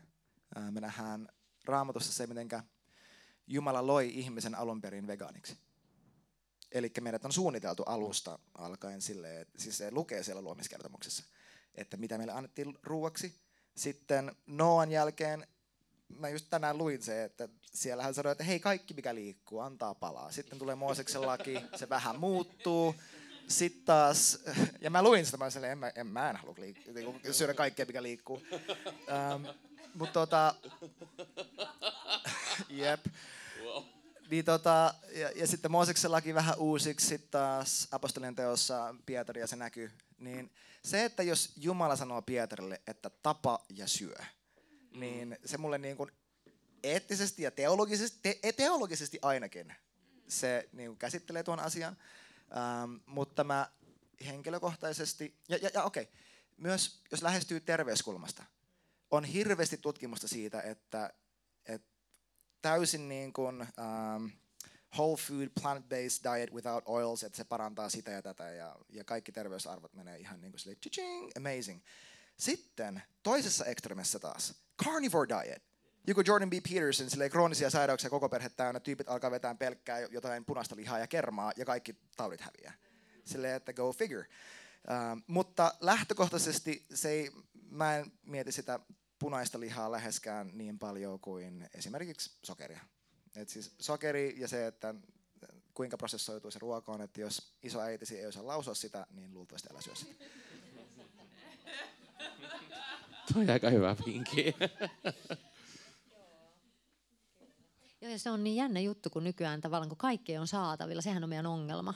Et silloin kun mä ollut lapsi, niin ei siellä ollut paljon kuin voi ja leipä ja jotakin tämmöistä hyvin yksinkertaista ruokaa. Että tavallaan niin kuin, se on meidän ongelma, että kun kaupan hyllyt on täynnä kaikkea herkkua, että miten me jotenkin osattaisiin siellä tehdä niitä terveellisiä valintoja ja jättämättä niitä herkkujakaan kokonaan syömättä, koska mä uskon, että niitäkin kuuluu just syödä. Joo. Ja syödä Aamen. silleen niin kuin tasapuolisesti.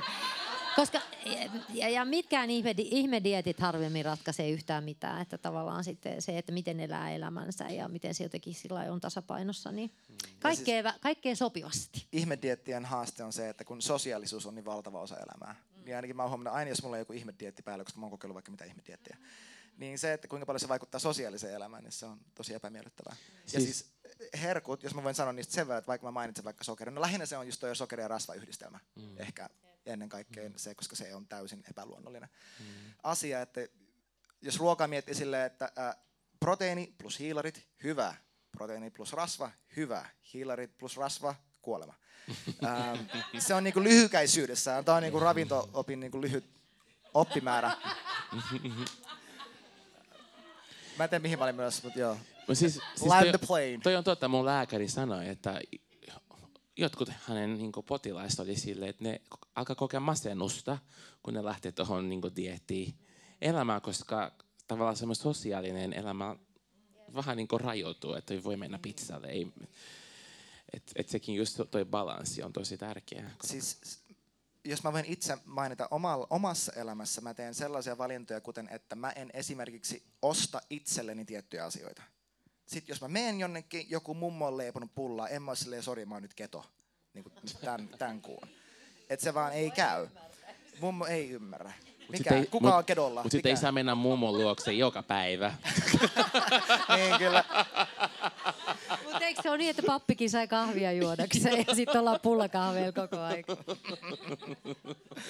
et, et tollasilla, tollasilla valinnoilla pääsee tosi pitkälle, että, että mitä itse ostaa versus se, että jos on joku erikoistilanne, joku kaverin synttärit tai jotain, niin, niin ei silleen, että jes, vihdoin mä saan kakkuu, ja sitten ihan hullut överit ja oksentaa illalla. Um, on käynyt lähellä varmaan joskus. Mutta tuota, niin, pääsee tosi pitkälle sillä, että tekee rutiininomaisia, helppoja valintoja arkeen, miten sitä suunnittelee sitä, että mitä tulee syötyä ja, mm. ja mitä ei. Ja sitten silloin, kun on joku muu erikoistilanne, niin syö ihan mitä huvittaa. Mm. Niin lähtökohtaisesti mä esimerkiksi Henkko, mä, mä oon suunnitellut mun muun liikkumisen ja syömisen silleen, että mä tiedän, että perjantai-illasta sunnuntai-aamuun mä syön ihan mitä ikinä mä huvittaa.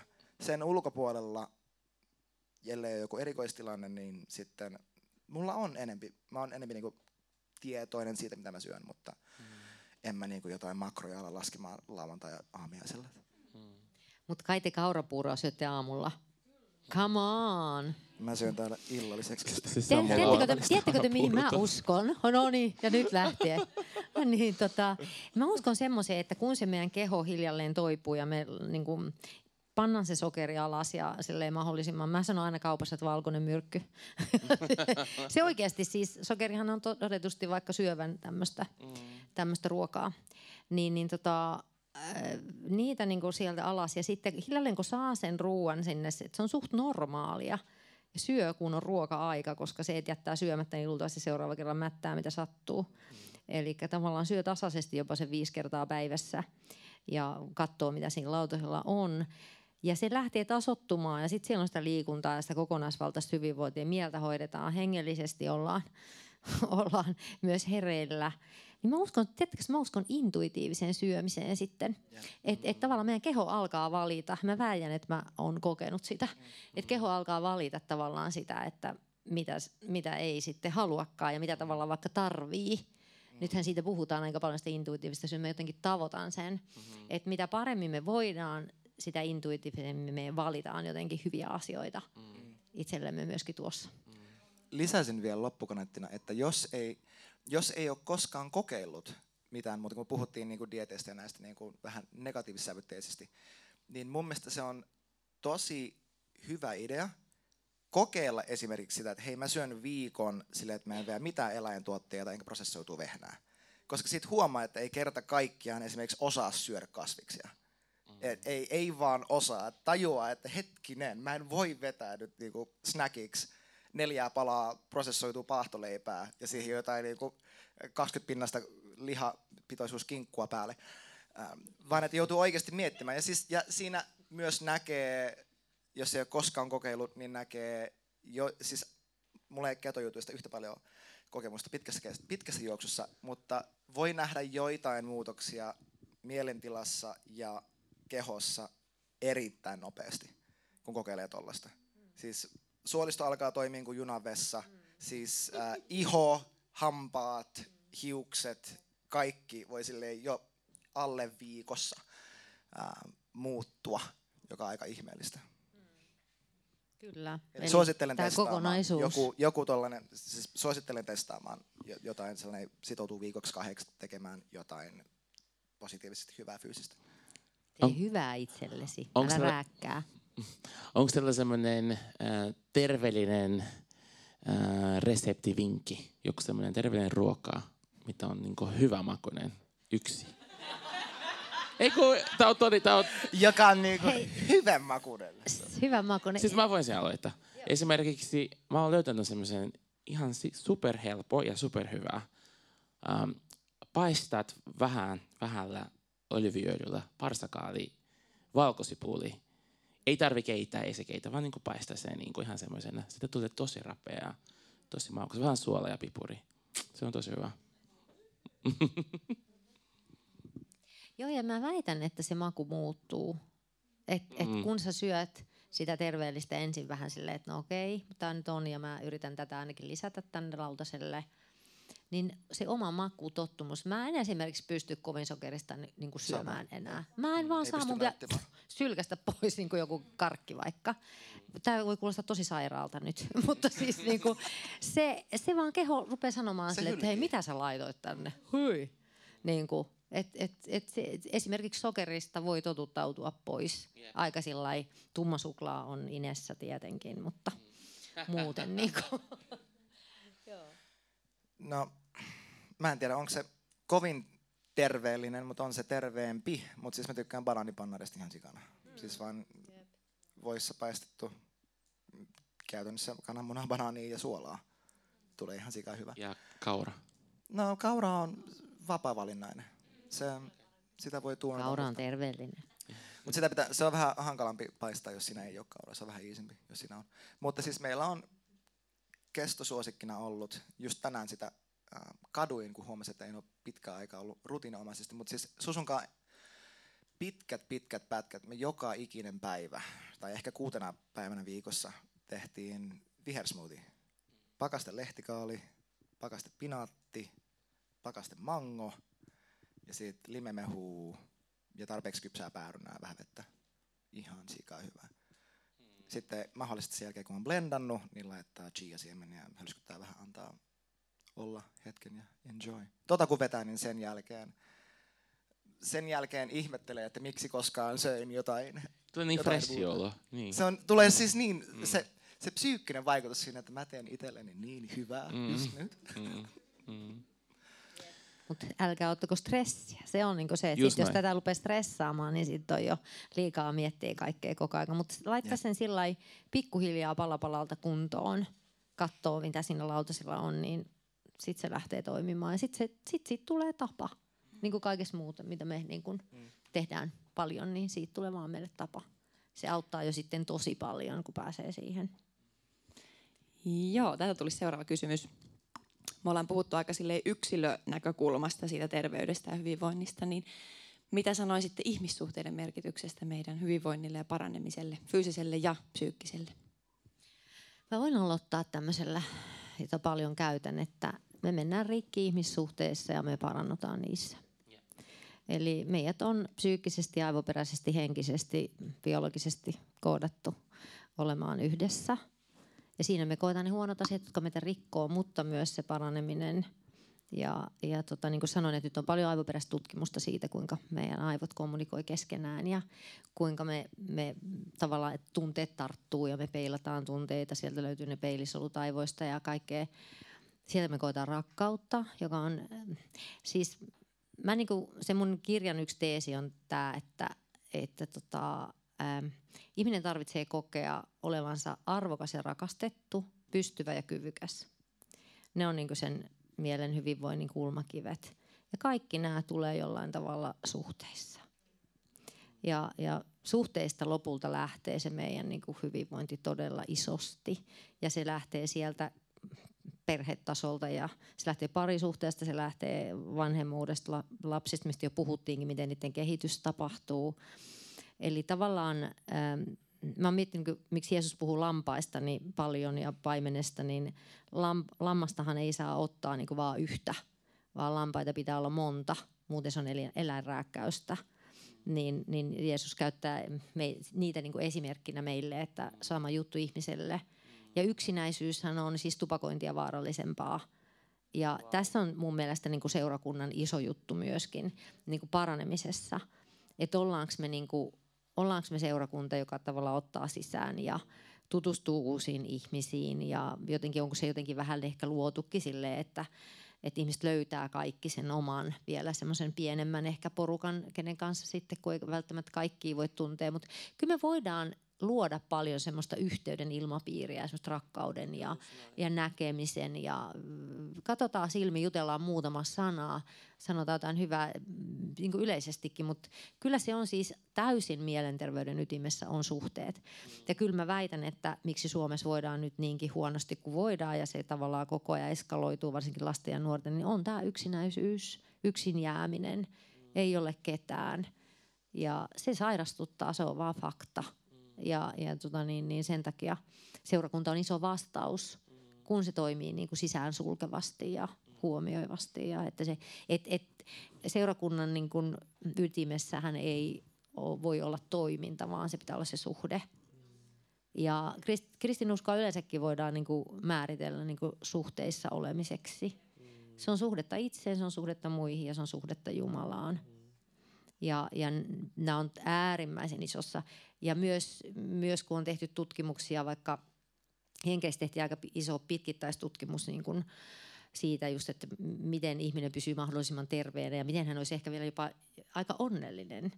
Ja siihen valittiin siis semmoisia 12-vuotiaita miehiä pelkästään, oliko ne 700 alkuun se, se on kasvanut ja muuttunut. Sitä on tehty, se on ymmärtääkseni vieläkin menossa se tutkimus.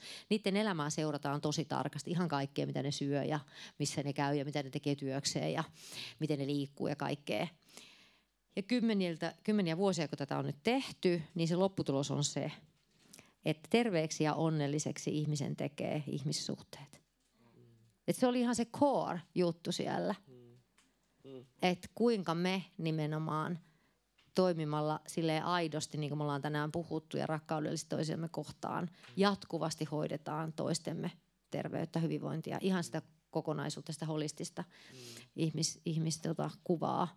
Et kyllä se on, se on ihan ytimessä siellä – ja siksi tavallaan se, sitä ei varmaan ikinä liikaa mm-hmm. niin kuin seurakunnissa mm-hmm. oteta esille, että suhteet on tärkeitä. Ja sitä on nyt opi, opinut ja huomannut, kun ollaan tätä seurakuntaa pyöritänyt, että kun meidän niin kun näky on nimenomaan perhe, me halutaan ja me uskotaan, että me ollaan Jumalan perhe, Jumala on meidän isä, me ollaan toisellemme isä, äiti ja veli ja siskoja. Mutta ja se on ihana niin ajatuksena, mutta sitten niin tosi elämässä tosi usein se näyttää siltä, kun me tuodaan näitä termejä, että se vaan triggeroi, koska siinä on niin paljon kipua. vaikka jos sanotaan, että Jumala on isä rakastaa sinua, se isä sana itsessään niin kantaa monelle ihmisille todella iso kipu.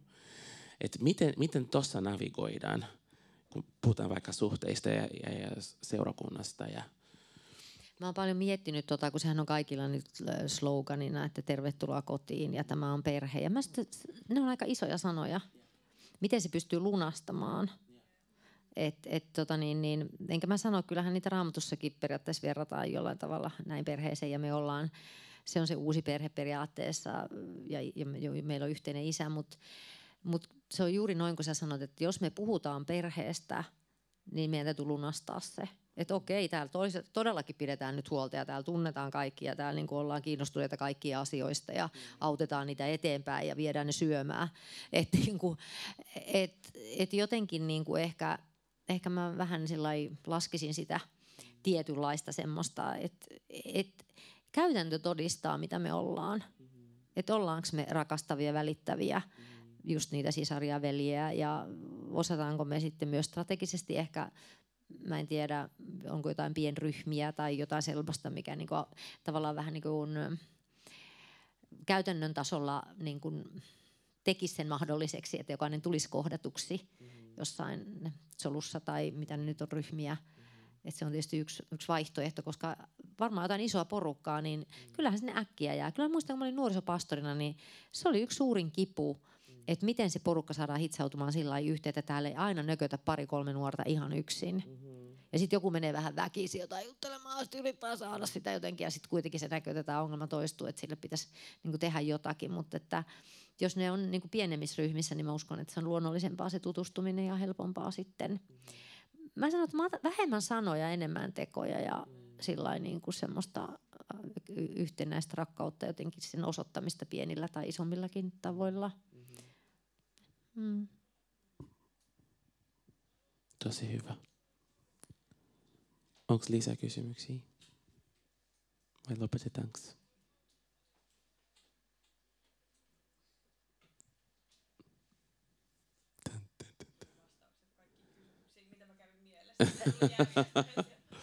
niin tuli jo ne vastaukset. Ihana. No, sitten se on hyvä. Onko Mä voin vielä siis vastata tuohon no niin, kysymyksiin, josta mä ajattelin, että jos tulee lisää kysymyksiä, mutta jos ei kerta tule. Hmm. Uh, Malcolm Gladwell, uh, hänen New York Times bestsellerissa Outliers, uh, joka käsittelee tällaisia uh, statistisia poikkeamia uh, eri, eri asioissa, uh, aloittaa sen kirjan kertomalla, no mikä hän, hänet innosti kirjoittamaan sen kirjan, joka oli Jenkkilän niin kuin pitkäikäisin paikkakunta. Ja tämä Jenkkilän pitkäikäisin paikkakunta on itärannikolla sellainen italialainen, ähm, onko se si- siirtolaiskunta, miksi sitä kutsutaan, ähm, jossa käytännössä niin kuin kaikki polttaa askin päivässä ja elää niin kuin tasaisella dietillä pastaa ja porsaa vatsaa suurin piirtein. Eli heidän nämä terveydelliset elämäntavat on aivan mitä sattuu, ähm, mutta mutta silti he elää pidempään kuin ketkään muut Jenkeissä. Miksi? Ja se lopputulema siinä oli se, että he tuntevat naapuriensa, naapurinsa nimeltä ja juttelevat posteljoonille. Mm. Ja tämä näkyy ympäri maailman muissa kulttuureissa, jossa Japanissa ne kylät jossa, tai saaret, jossa vanhukset elää niin kuin yli satavuotiaaksi heittämällä, niin mm. siellä on kaikkialla tämä yhtälä, yhtäläinen tekevä, että hitaampi yhteisempi elämäntyyli tutkitusti pidentää ihmisen elinikää. Mm. Ja sitten jos mitä tulee liikuntaan ja kaikkiin muihin tällaisiin niin kuin, ää, akuutteihin, akuuten, akuutimpiin niin kuin terveysjuttuihin, niin ne on vaan kaikki hauskempaa yhdessä. Yes. Et siis harva se tyyppi, joka, joka siis se on harvinaisempi ää, ihmistyyppi, joka on sisäisesti tosi motivoitunut – pitää itsestään fyysisesti huolta ilman, että siihen tulee jotain sellaista, äh, ilman, että sitä värittää joku negatiivinen riittämättömyys tai joku muu tällainen. Mm. Ähm, hyvä esimerkki, mä jututin yhtä kaveria Espoossa, tyyppi oli yli 50, sanoi, että se juoksee monta tuhatta kilometriä vuodessa ja vihaa juoksua. Mä kysyin, että miksi ihmisessä juokset? No koska hänen isä vai setä sanoi, että hän on laiska. Ja hän on nyt viimeiset 30-40 vuotta pyrkinyt todistamaan itselleen sitä, että hän ei ole laiska. Että hän juoksee niin kuin kesäisin monta tuhatta kilsaa ja hiihtää loput sitten talvella. Ähm, et el, niin, usein se yksin tekeminen tulee tästä tai, tai ulkonäköpaineista tai jostain muusta, mutta se, että sen saa hyvistä motiiveista tulemaan, niin se on hankalampaa yksin ihan vain siksi, että meitä ei ole tarkoitettu elämään yksin ja kaikki treenaaminen, liikkuminen, kaikki se on hauskempaa yhdessä. Ja mä suosittelen ihan sellaista, kun tänne, mä oon huomannut Suomessa, että mitä lähemmäksi Helsinkiä tulee, sitä enemmän ihmiset on sillä oo, niin kuin toisilleen. Jep. että, et jotenkin, että mä haluaisin tämmöisenkin niin kuin kansanliikkeen nostaa, että ihan vaan ruvetaan silleen tyyppisesti, että katsotaan vastaantulijoita, vaikka silmiin hymyillään, avataan sitä ovea, sanotaan se kiitos. Ihan tosi pieni asioita me voidaan luoda niin kuin ihan toisenlaista kulttuuria kuin mitä tällä hetkellä niin kuin on. Että, ja on ihan ok jutella niin kuin jossain bussipysäkillä jonkun toisen kanssa, että hei, onpas surkea keli ja mistä nyt haluaa valittaa, mutta kumminkin niin kuin ju- jutella sitten jutella sit jotain. Että me voidaan tehdä ihan hirveästi. Että ajatelkaa, kun meidät kristityt ruvettaisiin tuntemaan niin täällä sillä lailla, että nehän juttelee ja nehän tervehtii ja nehän päästään edelle ja nehän avaa ovea ja nehän niin kuin juttelee mukavia lapsillekin ja muuta näin. Että tota, niin kuin, me tarvittaisiin semmoinen ihan täyskäännös. Silloin kun me oltiin Australiassa seitsemän kuukautta, mitä me nyt siellä oltiin yhtä jälkeen, niin kun, kun lapset oli jo kasvaneet ja, ja tota, meitä, meitä opetettiin siellä, että mikä on niin tämmöinen kulttuurisokki, että se saattaa tulla. Se tulee se kulttuurisokki siellä ja mä otin, että koska se tulee. Että kun, minkälainen se oli siihen liittyy kaiken maailman ahdistuksesta lähtien. Ja, mutta se tuli, arvatkaa missä? Helsinki-Vantaa lentokentällä. Joo, siellä se iski. Ihan älyttömästi. Ja mä ajattelin, että täällä on kaikki ihmiset masentuneita. Täällä voi kaikki huonosti. Mä, oliko, mä en meinannut millään kestää tulla tänne. Oikeesti. Kukaan ei sano mitään, kukaan ei kato päin, kukaan ei ole ystävällinen. Niin kuin kaikki jotenkin siis vaan kiitää. Ja, siis niin kuin aivan järkyttävä. Mä en mennyt millään selvitä siitä niin kuin tulla tänne. Et Mitäs me tälle tehdään, Ronni? Mm, en mä tiedä. Se oli mulle, se oli mulle, se oli mulle shokki. Mä, mä asutin silloin Jyväskylässä ja oli semmoiset kotibileet, saaran syntärit ja sitten meillä on semmoinen tapa Brasiliassa syntäreissä, että me aina niin pysähdytään ja puhutaan jotain hyvää sitä syntärisankarista. Ja sitten yksi nuori poika alkoi niin itkeä ja niin kunnioittaa saaresta myös muu, että että et jotenkin se, se koe niin paljon niin rakkautta meidän seurassa, että et mäkin niin kävelin hänen, häntä ohi ja mä kosketin hänen olkapäätä ja, ja se tuntui niin hyvältä. Ja mä olin sille, mitä? Mä varmasti vahingossa, tiedätkö niin kuin...